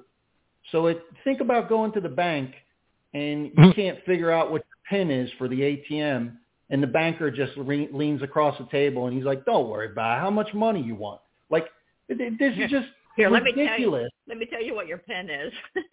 yeah, like it's the most yeah. ridiculous. They're going to sit there with a straight face and tell us that this is the most good, yeah. we're the gold standard of security. There ain't no way that our well, actually, our bill corrects that too. Florida we've got provisions. Hey, you want one ballot? That, we'll send you ten. yeah, hold, hold on a second. I mean, we've got we've got provisions in the, in the bill that uh, Diane wrote most of uh, that I that I included a provision that actually covers that that you have to prove your identity and there's several means of doing it and things that uh, that the state had that we actually deleted that you could not use anymore. This is what I've been know. adding to my presentations recently because after my experience with all of the stuff that we've gone through that we've we've shown copious amounts of evidence for the entire right. state. This isn't something on a spreadsheet that I'm doing in my county. I literally do this for the whole state, and uh-huh. and we and we get in crickets. I've come to the conclusion where just like you can't create a gun-free zone or a drug-free zone by putting up a sign, right? You, we cannot trust these officials to do this job. What we need, and again, yeah. going back to FRA, the reason I went to FRA people wanted to be in this movement and say they're non-political. I will put I will go on the record right now and tell you I am very partisan. And I am very partisan in what I want to replace every one of these criminals because I can't mm-hmm. state that enough. They're criminals. Mm-hmm. When they sit there with a straight face and make these excuses and tell you that you can request three ballots to a fraudulent address, they are criminals. We have we have uh, uh, Bill Cowles in Orange County telling people that, oh, well, wait a minute, I got a big family. So if someone comes with 40 or 50 ballots, don't don't try to stop them because they might just be carrying ballots for their family. Okay, these people are criminals. There's no way you're going to legislate your way out of this. We need good, moral people to replace them, and that's another reason I went with FRA because we are on the the the, the warpath against these RINOs and and and and, and tra- traitors we are going to find good Christian conservatives with moral values that put God first, and we're going to train them. We're going to support them, and we're going to get them across the finish line to replace the worst supervisor of elections in this state. And that's the only way we can fix this problem. Because the thing is, is people people got to sit back and think about what's going to happen if you, even if you got a magic wand out and said, okay, I want all the all the bad uh, politicians to go away. Who's mm-hmm. going to replace those people? Who's going to who's going to run those elections? Yeah, more That's what we have to focus on. We have to yeah. get the people that are going to replace these people and worry about yeah. training them up to ultimately take their place because it's the only way we're going to solve this. If we let the, the deep state do this, all they're going to do is put another puppet in their place. This is fascinating. a couple more questions. On, or, or uh, do, you, have a few more minutes? We're at the top, I need like yeah. five minutes. I need like five minutes. You got five more minutes, uh, Kris? Yeah, sure. Good. Well, maybe we'll take longer then. Um, you got compliments from PSIG Frito, uh, who said, amazing work. Thank you for everything you do, Kris. Uh, that's on our live chat. So I'm not sure who that is, but they know you. that's a good thing. Um, Question on uh, can we should we require that before a ballot is ever sent out that the address is verified by the person requesting that ballot? Would that help? Absolutely, but I don't like. I really think that we should go back to the the the. And again, the reason I can't help but draw a, a big net over the entire the entire organization in Tallahassee. We used to have absentee ballots before COVID. I right. really think that they used COVID to to hoodwink us all into believing that we should be all on mail-in ballots. Okay. Before that yeah. moment of absentee ballots, you had to prove that you were military or you had a disability or there was Mhm. some reason that you couldn't show up at the polls, like maybe you're a pilot or somebody, a first responder. It was very limited access to be able to vote by absentee. I don't believe we, We should started have a bit- mail-in yeah. ballots at all Hold on, Dan. as far as general accessible. Yeah. Because I no agree. matter what we do, somebody's going to find a way around it. So the ultimate answer really we, we is tried that, to put that in our that- bill, but it All right, go ahead, Dan. well, we tried to put that in our we tried to put that in our bill, but it got really complicated and long. And that was another thing I wanted to do. I'm like, we'll we'll tackle that later, but we'd already put in so much into the bill that we would Yeah, love some horrible to have stories came out from the whistleblowers. There were some whistleblowers in Orange County too that told us some just terrifying stories about how people, how easily people sell their mail-in ballots. So the fact is, is that you could have a real person, a real voter, that if you called them in and say, yeah, I requested that ballot even, but they're selling their vote. So it, Yeah. it's, I think it's more, it's more difficult to get that person to go in to vote in person and stand there face to face doing the crime than just handing an envelope to a ballot harvester and now that harvester goes and votes for him. I've even seen it where they were telling us stories about poor and elderly people. They collect the ballots and then they go back and steam them open and change their votes. So I mean, it just I, again, I don't think we're legislating our way out of this. We need good, moral people running our elections. So what it sounds like, uh, and this makes a lot of sense, that you cannot have a, any kind of mail-in system, which is what I favor, is that I would eliminate all mailed-out ballots, mailed-in ballots. The only way you could get a ballot is to go to the, the election office, unless under very strict criteria, like you said, you can get an absentee ballot w- when it's proven, when we have signatures verified and everything else, uh, or ideally somebody else will pick it up for you. But this is this is the this is, this is an amazing problem. That's just I think it's just too much to do. And the other thing is that we we have this myth that uh, that because we have a right to vote, that we have to guarantee the ability of everybody to vote. If you we have a Second Amendment which guarantees that the government will not infringe on our right to keep and bear arms, but the government doesn't give you a gun. Okay, you have to go out and earn it. Yeah. Uh, free speech. You don't. The government doesn't give you a computer so you can exercise your right to free speech. In the same way with the vote, uh, I think it's critical for, for us to change the attitude about voting. You are guaranteed the right to vote, but you're not guaranteed to vote. You have to do something. You have to participate. And if you're incapacitated, And and if you're in a nursing home and you're old, hold on, Dan. If you're if you're older and you can't make it, and if you've you left or you've moved or you don't have your records, you don't have your ID, and all these things, this is conditional. This is conditional that you, you know, yes, you have the right to vote, but the actual voting itself is conditional on- you meeting the criteria to be able to vote, which means we're not going to give you a mail-in ballot. We're not going to take these ridiculous efforts. And if, if people can't vote, then they can't vote in the same way that you can't, you're not going to be given a gun, you're not going to be given a computer for your Second and First Amendment rights. We need to change the attitude out there. I think that would be a huge difference. Kris? Absolutely. I, I always see somebody make a meme about how they're they're supposed to they're like, well, we have a right to health care, and it's like, okay, well, I got a right to Second Amendment. No, you don't. You need to they basically let me buy guns over the mail. Yeah, and they're like, yeah. no, no, no, you can't do that. And it's like, oh, is- isn't that the way it works?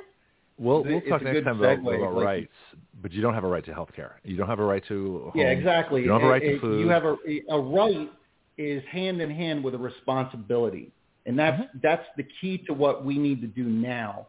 Freedom to me i- and liberty is a dead man switch.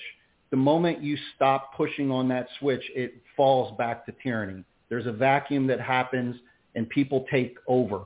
I've watched it happen in Venezuela.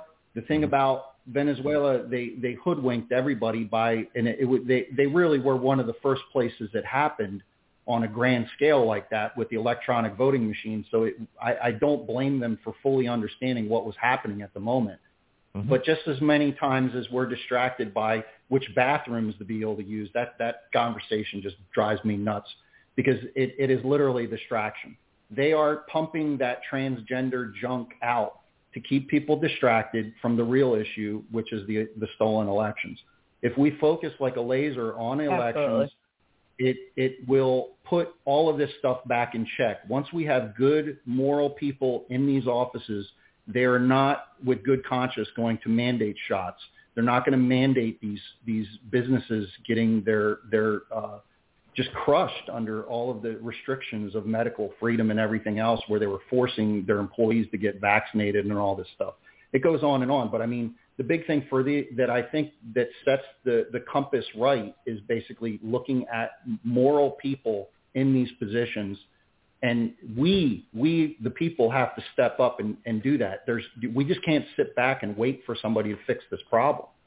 We have to step forward as watchdog groups whatever your your skill sets are. For me mm-hmm. it was addresses. So i stepped up to basically do this for and i've sacrificed a lot for my business and everything else to do this but mm-hmm. that's my skill set that's what i'm offering there's people out there that are teachers there are people out there that are accountants I've even seen people that are willing to bake cookies for people that come together in a group.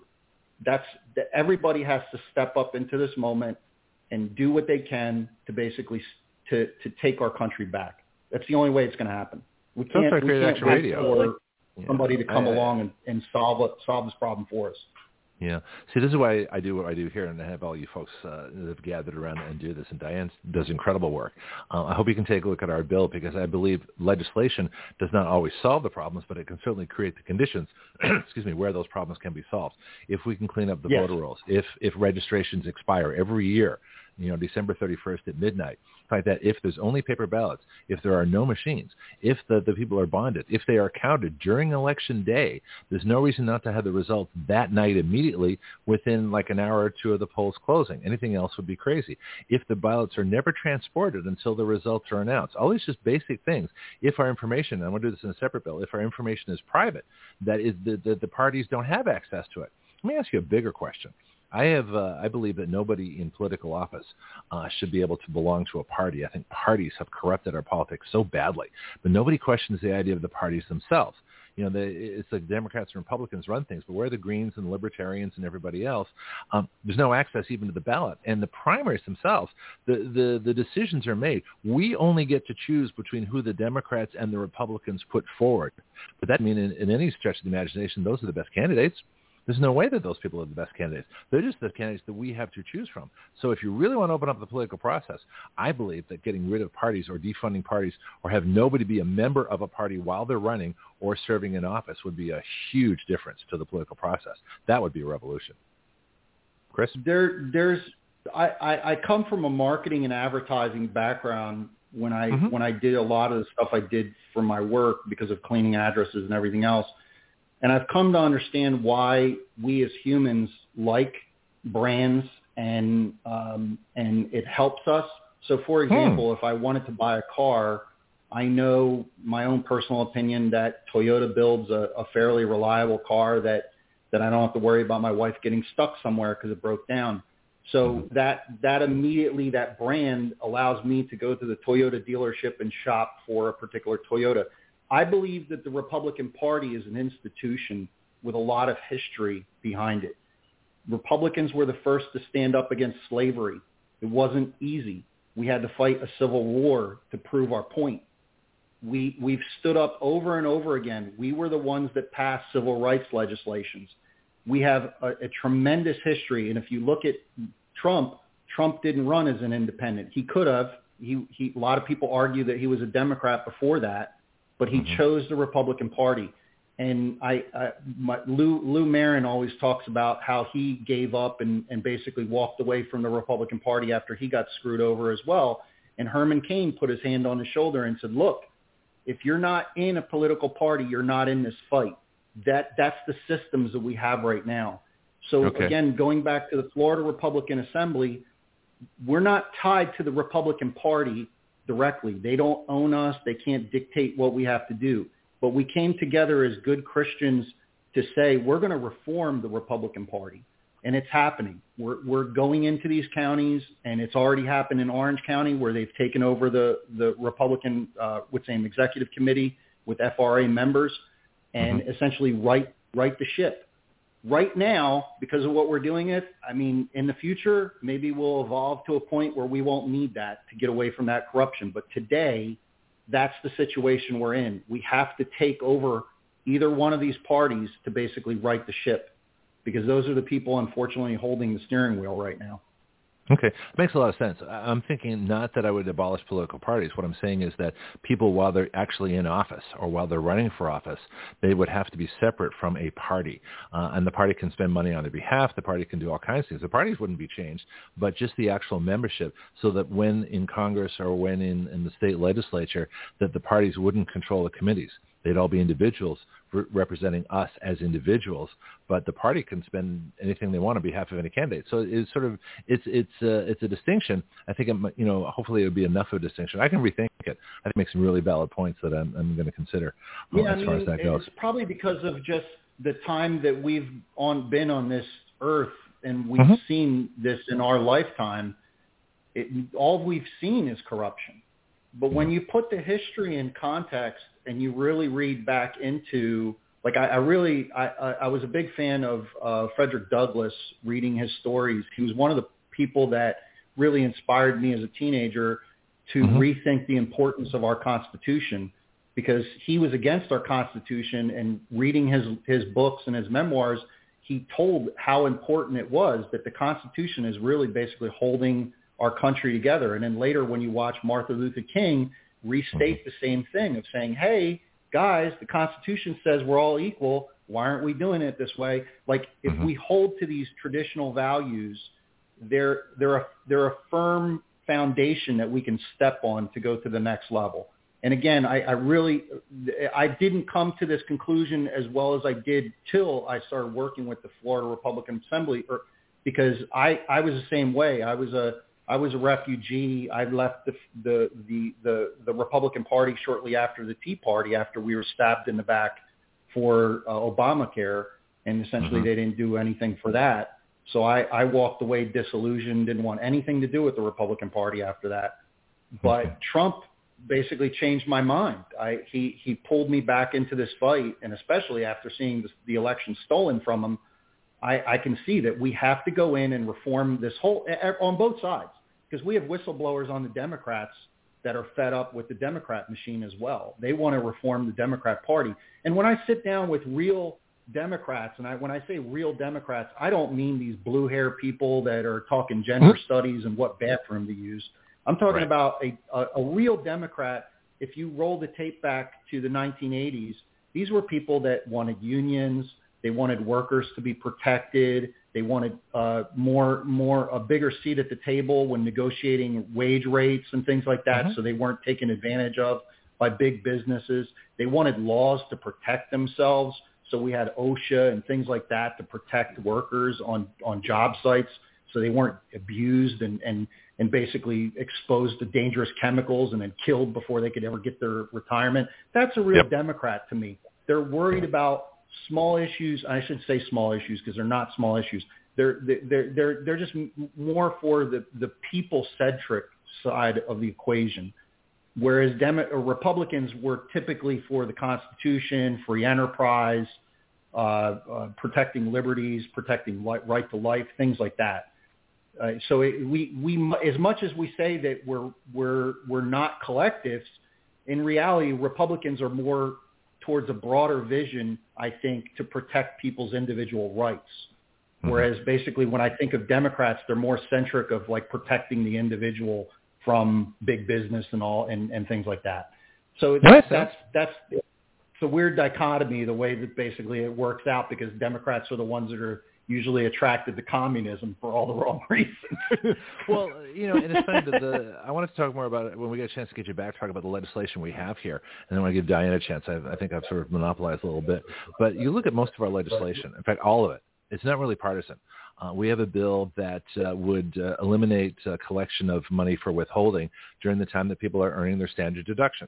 So why should you have to apply Yeah. for your refund uh, a year from now when it shouldn't be collected in the first place? Now, the Republicans could say, well, this is a tax cut. This is putting more money in the economy. This is a great idea. You know, and the Democrats can say, well, this helps working families. They get their money this year instead of next year. That's a great idea. So most of you look at any one of our bills, and, and most of them can be looked at from a traditional Democrat and from a traditional Republican position, not a huge corporate big business position and not a huge Yeah. big government position. That's the difference, and that's where I think our our, our legislation is really geared uh, towards the nonpartisan and the classic Republican, classic Democrat positions. Yeah, I think that the biggest problem we all face as Americans is that our political parties don't reflect our grassroots values. Uh, uh, You Not could, anymore. you could agree with any Democrat that, like, if you sit down and you say, "Well, does your do your political politicians basically reflect your beliefs?" and they would say, "Absolutely not." Like, it, it, that's the biggest thing that unites us right now is that we have this Yeah. monolithic monster that's trying to dictate down to us tyrannically, like what how our lives should be and both we can unite on both sides as Americans, and we're doing it right now. Again, for Florida Republican Assembly, we might be Republicans, but we're we actually were helping one of the Democratic whistleblowers pass out food for for Thanksgiving because literally all of her supporters abandoned her. Just so Laura we Loomer? came to the rescue Or, and helped her. no, something different. I mean, Who we're all that? Americans at the end of the day. It's just that we believe what we believe, and we, we as a as a Christian as well. I I'm not going to ever stamp down a fellow Republican, or I'm sorry, a, fe- a fellow American. At the end of the day, we're Americans. We've been Yeah. No, pitted I- I against agree each absolutely. other. And it's Diane, been do you have intentional. a? Go ahead. Do you have yeah, more I said questions, we've been Diane? pitted against each other. Yeah, we've been pitted against each other, and I think it's been intentional. Yeah. And it's it's pretty much a, a group of people who are basically trying to take over the United States. And so yes.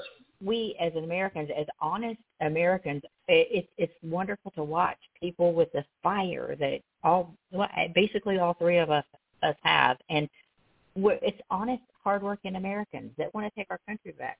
And I, I just appreciate you so much, Kris, and I've learned so much today. And I'm really looking forward to having you come. Chris is going to actually be speaking at Wahoo for our election integrity, and I'm really excited about that. Sorry. Yes. Looking forward to it. and kind of a tradition. um, is there anything else that you wanted to add today? Um, any sites that you want to have? Any uh, anything that you want to add? And your group too, if you want to plug anything for that. Well, if people want to learn more about just election integrity specific or they want to reach out to me, my website is the hyphen peoples hyphen audit dot org, all hyphenated, the peoples audit dot org. I specifically am doing election integrity. If you feel that the, the uh, blessed enough to be able to give a donation, it would be really helpful because I've been basically self-funded through this whole fight and had to give up a lot of my revenue to, to do a lot of the stuff we're doing. I, if you want to learn more about Florida Republican Assembly, it's the full word, Flor- Florida Republican Assembly.org. We're just starting to move the, the chapters into one state level website. So a lot of stuff should be coming onto that website here very shortly. We've been really astounded by the, the, the interest in joining Florida Republican Assembly since we did this, this thing with mail-in ballots. And right after the general, when the word got out that we were doing this, a bun- I think we had like at least five or six counties join up like like right away. Mostly were around uh, election integrity issues because that's primarily. But the other thing people have to keep in mind is Florida Republican Assembly has a number of committees. They're really uh, staunchly pr- protectors of human life. So there's there the the whole initiative now that I think there's a Florida amendment that we're working on to protect the uh, heartbeat bill, I believe it's called. hmm And then uh, the the other thing we're we're dealing with is self sufficiency. So we have some people that are going to be speaking here in April for our event in Orlando, in Orlando for uh, self sufficient landscaping. So you could like have food as your landscaping. Really interesting topic. We have some wonderful Oh, people huge. that are in the same cloud Yeah, I want, I are want to get those folks on the show. how to basically grow their own food. Yeah, that's a, that's going to be a, a But it's deal, amazing because you could you could literally have a bush that's Hmm. spinach that grows all year round, and you don't have to maintain it. It's like it's some wonderful stuff that I didn't even know existed in Florida. Natural natural plants that you can grow all year round. Uh huh. Well, I hate lawns. I, I've been campaigning against lawns for years. Lawns are a stupid waste of Yeah. time. yeah. Anyway, um, have you had a chance to look at our website, writeyourlaws.com, which is where we put all our legislation? I have. I just got introduced to it by Diane when we first met, and I have been going through it. A lot of great stuff, and I really appreciate it. I was hoping that you guys help us out as, as well because in Florida, I have to say that I haven't met anybody that was more on the legal side. And again, this is all about building coalitions. If we're Mhm. able to reach out with people across the state that have different skill sets, if you know and you've done this, that's the best thing is just reach out to somebody that's already has a success in a particular area and, and hopefully partner up with them to do that. Because there's Well, a lot the of great idea. ideas, Yeah. but all we've do, done so far is we've presented to law uh, to to our, our legislators as like a as a wish list. Nobody actually took the time to write a law. I'd love See, to talk what we to you about proving Yeah. residency in Florida. You want to talk about uh, a, a, a tar pit? Basically, Mm-hmm. there there's some real big problems around proving residency. You could literally that, that's a that's a separate subject, but short version okay. is you could walk into a supervisor of election, write on a piece of paper that I live at this address. You can get a supervisor of election voter ID card from that piece of paper with your registration without proof of Mhm. citizenship or anything. Just basically get your Yeah. registered to vote. We and then you proved can that here. use that. This is the, this is the clincher. You can use that voter registration card that you just got handed into a walk into a driver's license, and that's your proof of residency now at the driver's license to get a driver's license. Hmm So you can imagine why in Miami they put that piece of paper online so anybody can essentially fill out a declaration of domicile, they call it. hmm That's Yep, what that Pete to be abolished. Antonucci was fired up about before he died. Yep. You knew Pete Antonucci, and he's Yeah. he's my hero. And actually, I put in my bill is in honor of him. So um, Yeah, he, Because he, I- I, it was I- just sad that he got taken away from us so early because we, we actually talked to him that last week that he was alive and he was fighting for us down in Lake County. Sad, sad story. But I mean, the biggest thing is, Well, is I- that we need a lot of help around that residency, ex- explaining because they, they have residency clearly defined for uh, in-state tuition for colleges. That's rock solid, and they Mhm. also have residency dis- declared for taxes. So you can't you can't just go ahead and live in New Jersey and say I have a Florida resident and skip out on on Florida So take- taxes or New Take Jersey that same criteria. But registration for voter, No, you you- can be you don't have to anything. But if you take that same criteria, see, this is this is where model legislation is great because then you can say, okay, Florida's already doing this for taxes and for driver's licenses. Uh, I think it was the two you had, whichever ones you had. Um, but you can take the same criteria and be consistent. and Say, okay, we're going to apply this to uh, getting uh, voter registration as well. You know, you have to Yeah, exactly. make the That's, apply that's what my argument was. Yeah, my Okay, well- argument is is if you're going to apply the law, at least apply it equally. So if if Yeah. for example I have to show up at the poll booth and I have to show ID and prove that I'm real and and, and before I can vote and, and I'm a citizen before I Mhm. vote, why is it so easy to vote by mail? They have to apply the laws equally. That's all we're Yep. asking. Yeah. Well, this and is I, Reaction Radio. one thing that I really wanted to Okay, go ahead.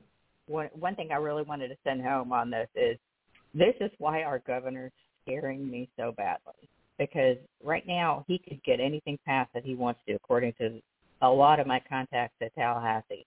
If you know, he- knows. Well, I hope he knows that 75% of Republicans do not believe Biden won. And if you've got 75% of one party that thinks that this whole election was crooked, why in the world would you not be yanking these machines? And he doesn't ever even talk about it. So I'm I'm extremely worried about our governor right now, and that makes I heard so somebody say it at one event, and I have to admit that he might be right. He he said, "Well, if we get rid of the machines, how on earth is uh, DeSantis going to beat Trump in the primary?"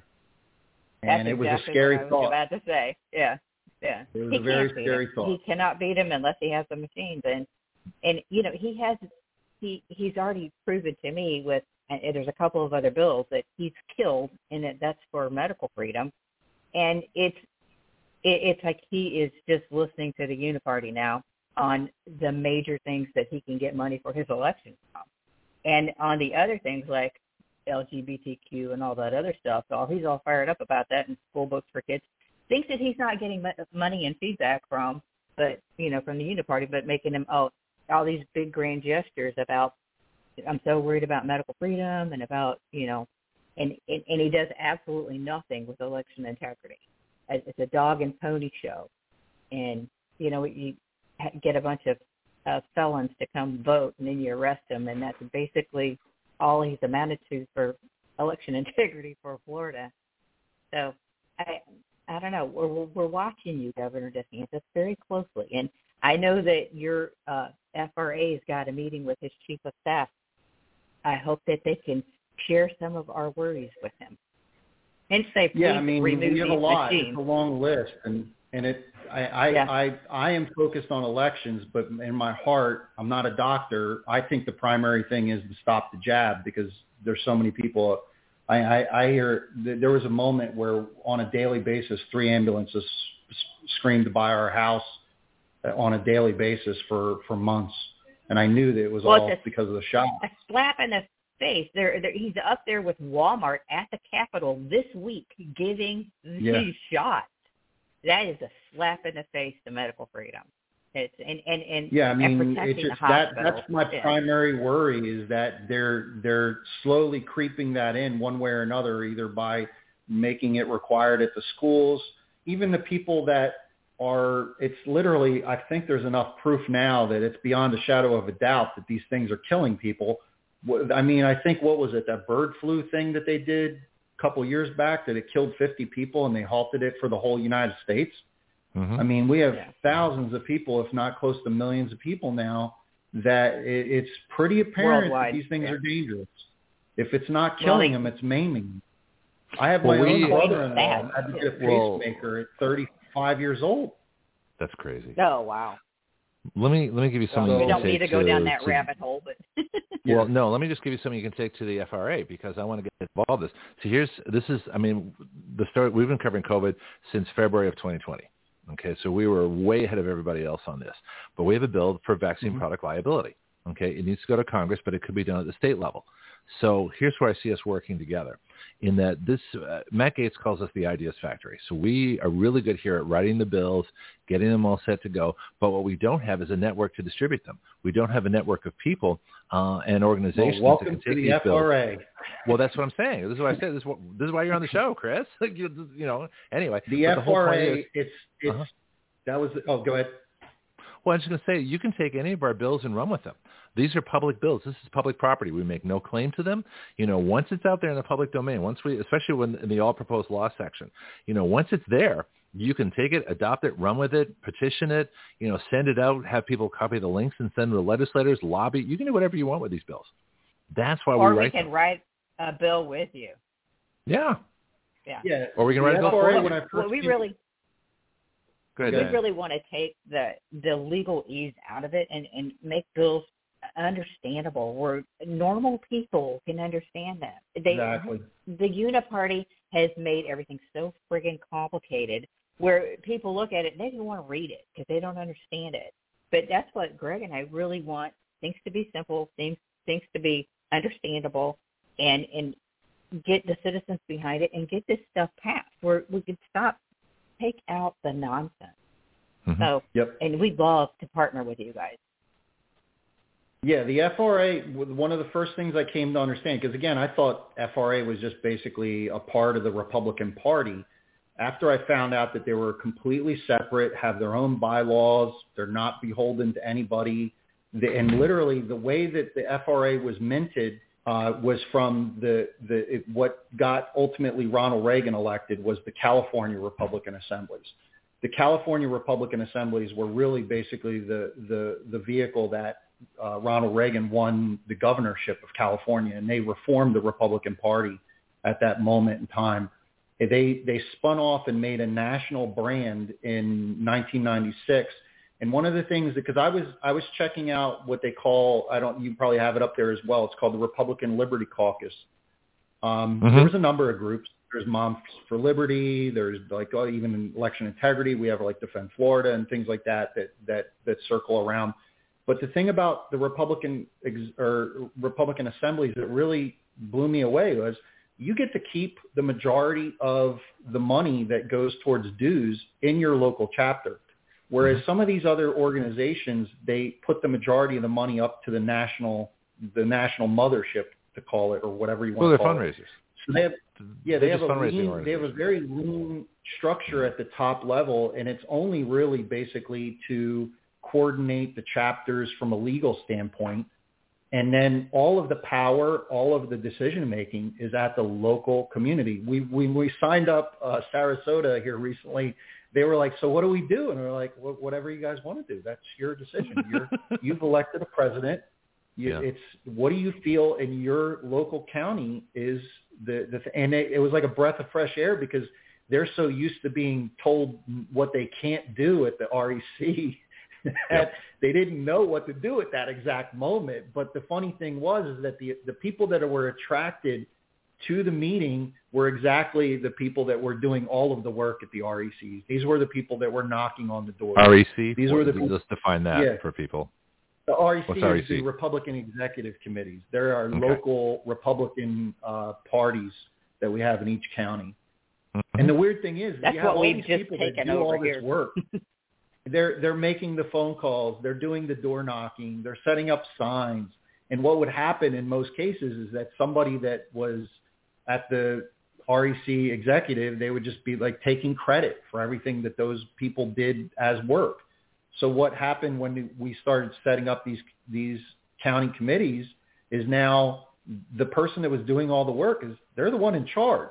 They're the ones that know how to reward volunteers and, and know Mm. the value Good. Of somebody giving up their weekend to come out and put out signs. I mean, these mm-hmm. are all good Christian people that they they understand what we're doing here. We're trying to take our country back. This isn't the swamp that and this isn't the good old boy network that that we're forming here. And at the end, it's up to us. It's it's totally up to us. And if something doesn't go right, it's on us. We have full accountability to right it. We we have we have the full uh, the full the full capacity to do it because you don't have to go up the chain and ask the national or the state level what they think about this particular topic before they're allowed to release. Now, going back to what you were saying before, the idea behind the the, the network of the Republican assemblies is to spread the word, is to spread the resources, is to spread talents.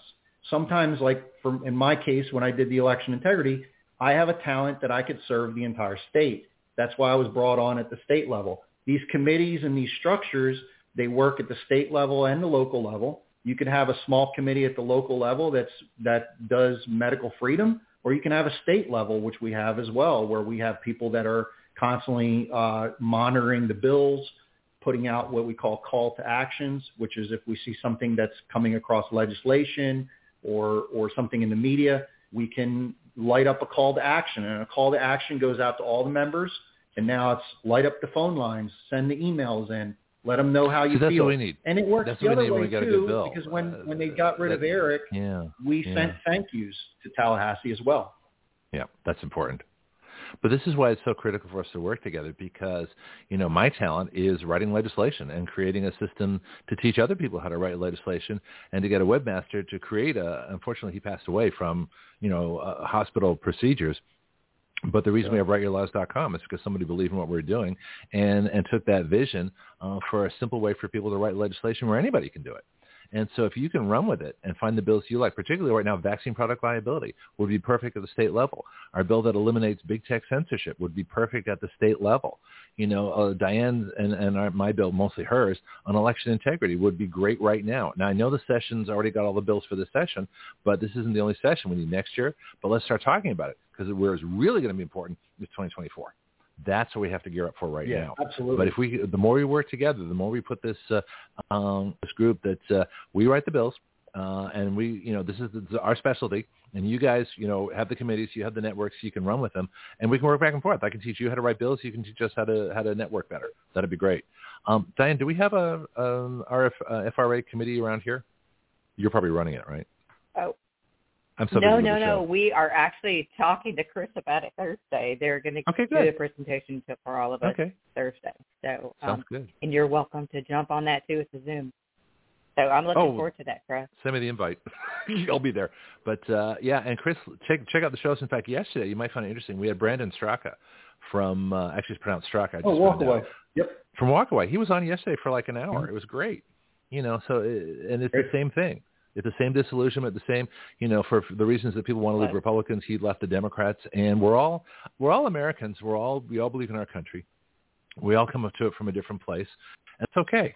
You know, as long as our, our heart's in the right place, then we can all work together and, and fix this. But taking the country back, I think requires it, it- it's a lot easier for you to be able to go to, instead of having a wish list, as you said, say please do this, and then the representatives say, well, we're doing the best we can. It's something entirely different to say, here's a bill. This bill works. We've already been over it. We've checked it out. This is what you need to do. This will help, and put it right on their desk and say, here you go.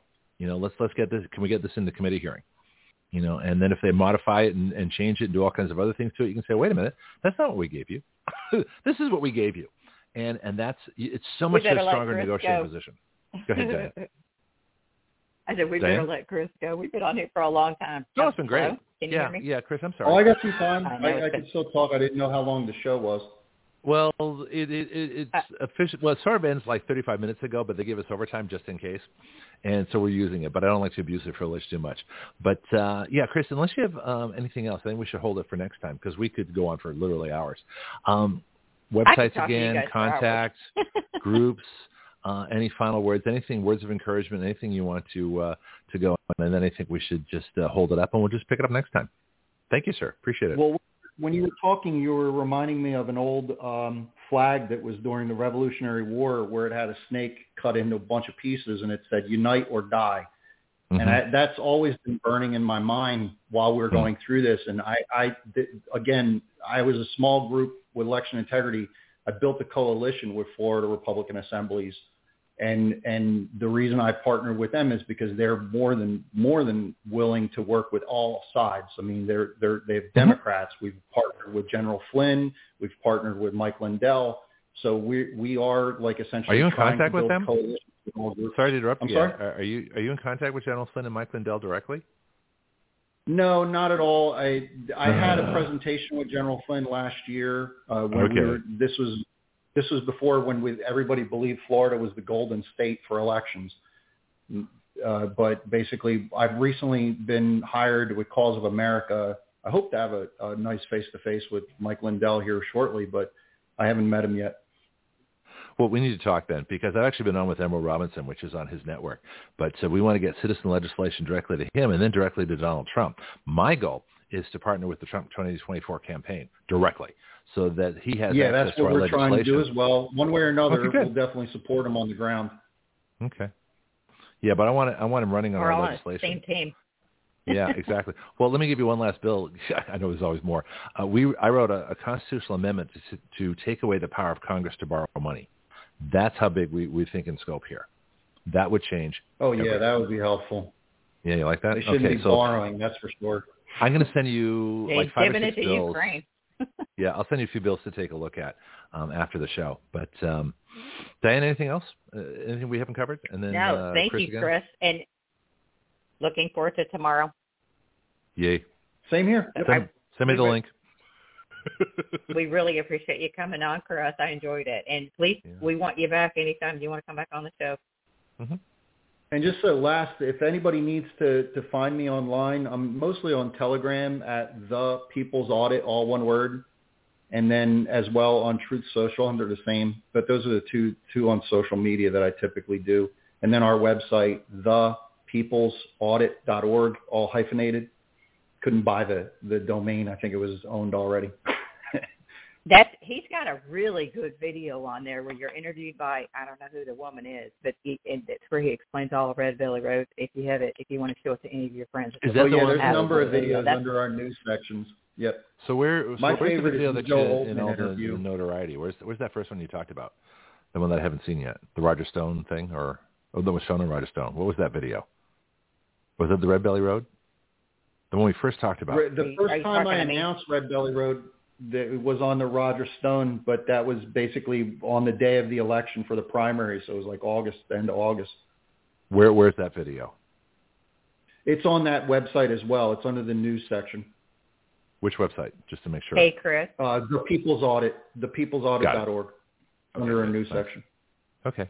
Diane. hey Kris, you know Joe Altman Joe Altman will be at Wahoo Stadium when you're there. You do realize that, right? Yeah, can't wait to finally meet him face to face. I've had a couple calls with him. Yeah, yeah, we're real excited to have him and David Clement. So it's Well, going to be too. a good night. It, everybody, uh, of course, Greg will be speaking as well. And, I can make two uh, minutes. I get to talk to you all the time. it's true. But uh, everybody save the date, April 15th. I know April 14th from 6 to 9 p.m. at Wahoo Stadium, and then Saturday it's going to be uh it's going to be all day long on a Gulf Breeze. We're going to be putting out the flyers pretty soon. I'll have it on our Action Radio Election Integrity Project on Facebook. And um, if you, we're going to try to get the flyers out everywhere. We're going to be sending it out with a core, our core newsletter. I need to get you hooked up with our core newsletter too, Kris. And um, Okay, but great. we're real excited about the event. And Same here. Kris I think he's going to be leading off. I hope uh, I do well. I haven't really spoke to a large crowd before. I'm not a public speaker. Well, I can help you with it, and we we have some. Uh, Deb Deb Viglione's going to be running it, and she's really good. She's already done two events for us out there, and um, she's our one of our really good physicians here that's been fighting for medical freedom and saving people's lives in COVID all the way through COVID. Well, you guys So, are doing um, God's work. That's probably the most important battle right now. It's a it's we got a fabulous team here. Um, I found some really true friends and some people that I really trust, and we had a great group. And happy to have you join our happy family here in our county. It, it you know, if not online most of the time, but um, we're excited to have you come out and to hear tomorrow. I want to hear everything that um, it's what is this the FRA? It's what's his name that's coming tomorrow? Uh, Lou Marin. Lou, Lou Marin. Okay. Yeah, excited Yep. to hear from Lou too. Okay. Thank you for coming on today. Thank you. Yeah, you. we're done. We got to go. Thanks, Kris. Appreciate it. All right.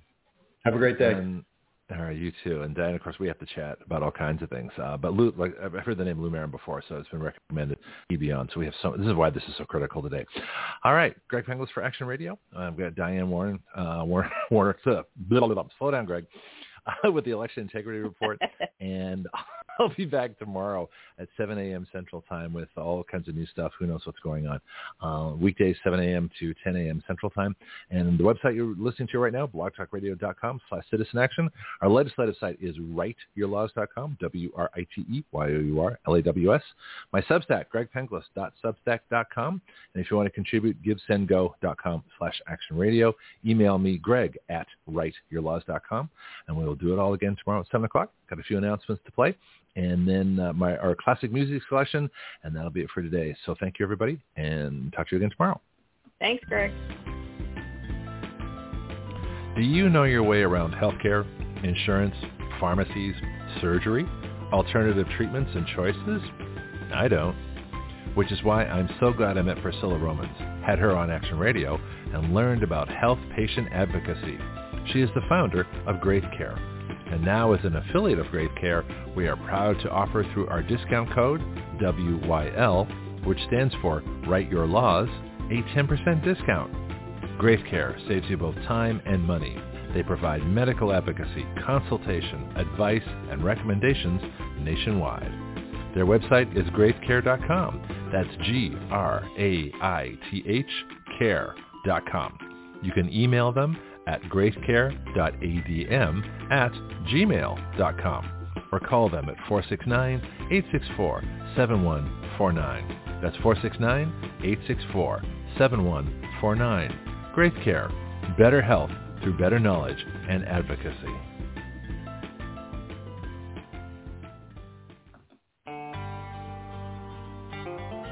From addiction to achievement, that is the story of Mike Lindell. It started with My Pillow and now goes to My Coffee. Action Radio is proud to be an affiliate of My Pillow. Our discount code is the same for all our product affiliates, WYL, which stands for Write Your Laws. My Pillow pillows are guaranteed the most comfortable pillow you'll ever own. Action Radio is guaranteed to be the most controversial show you will ever hear.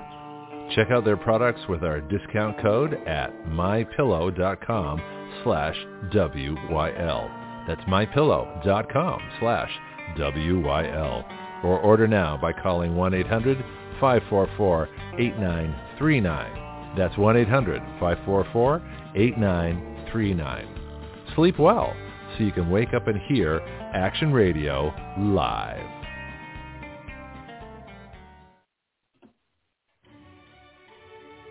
Hello, this is Greg Penglis for our newest shooting range here in Milton, Florida. Stand Your Ground. My friend Jason Myers and crew are creating an incredible facility for our city. Stand Your Ground is located at 6632 Elva Street. The phone number is 850-789-1776. Their email is standyourground1776 at gmail.com. Here you'll find either in process or already going an indoor shooting range, axe throwing, archery, a rage room, self-defense classes, concealed carry weapons classes, security license training, paintball, a full-service gun store, and 24-7 online ordering. So come on down or contact them by phone, email, or website and learn how you can best stand your ground.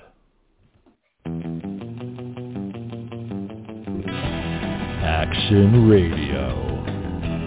Part of the ADHD Radio Network. The ultimate free speech zone.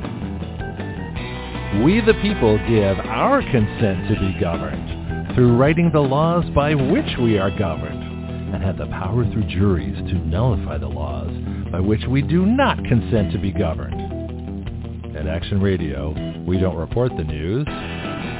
We are the news. Every other show reports what has happened. We talk about what can happen. From the questions no one has thought to ask, to the answers no one has thought to consider, to the actions no one has dared to take. That is Action Radio.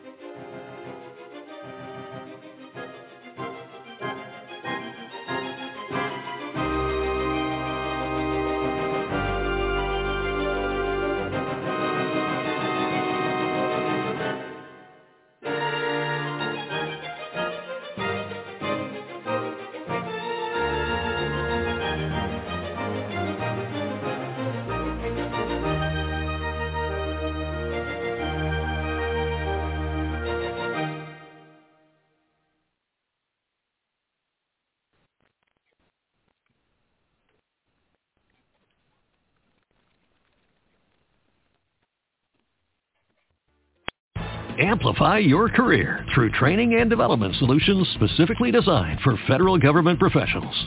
From courses to help you attain or retain certification, to individualized coaching services, to programs that hone your leadership skills and business acumen, Management Concepts optimizes your professional development. Online, in person, individually, or groups. It's training that's measurably better. Learn more at managementconcepts.com. That's managementconcepts.com. It is Ryan here, and I have a question for you. What do you do when you win? Like, are you a fist pumper, a woohooer, a hand clapper, a high fiver? I kind of like the high five, but if you want to hone in on those winning moves, check out Chumba Casino. At ChumbaCasino.com, choose from hundreds of social casino-style games for your chance to redeem serious cash prizes. There are new game releases weekly, plus free daily bonuses. So don't wait. Start having the most fun ever at ChumbaCasino.com. No purchase necessary. VGW. Void were prohibited by law. See terms and conditions. 18 plus.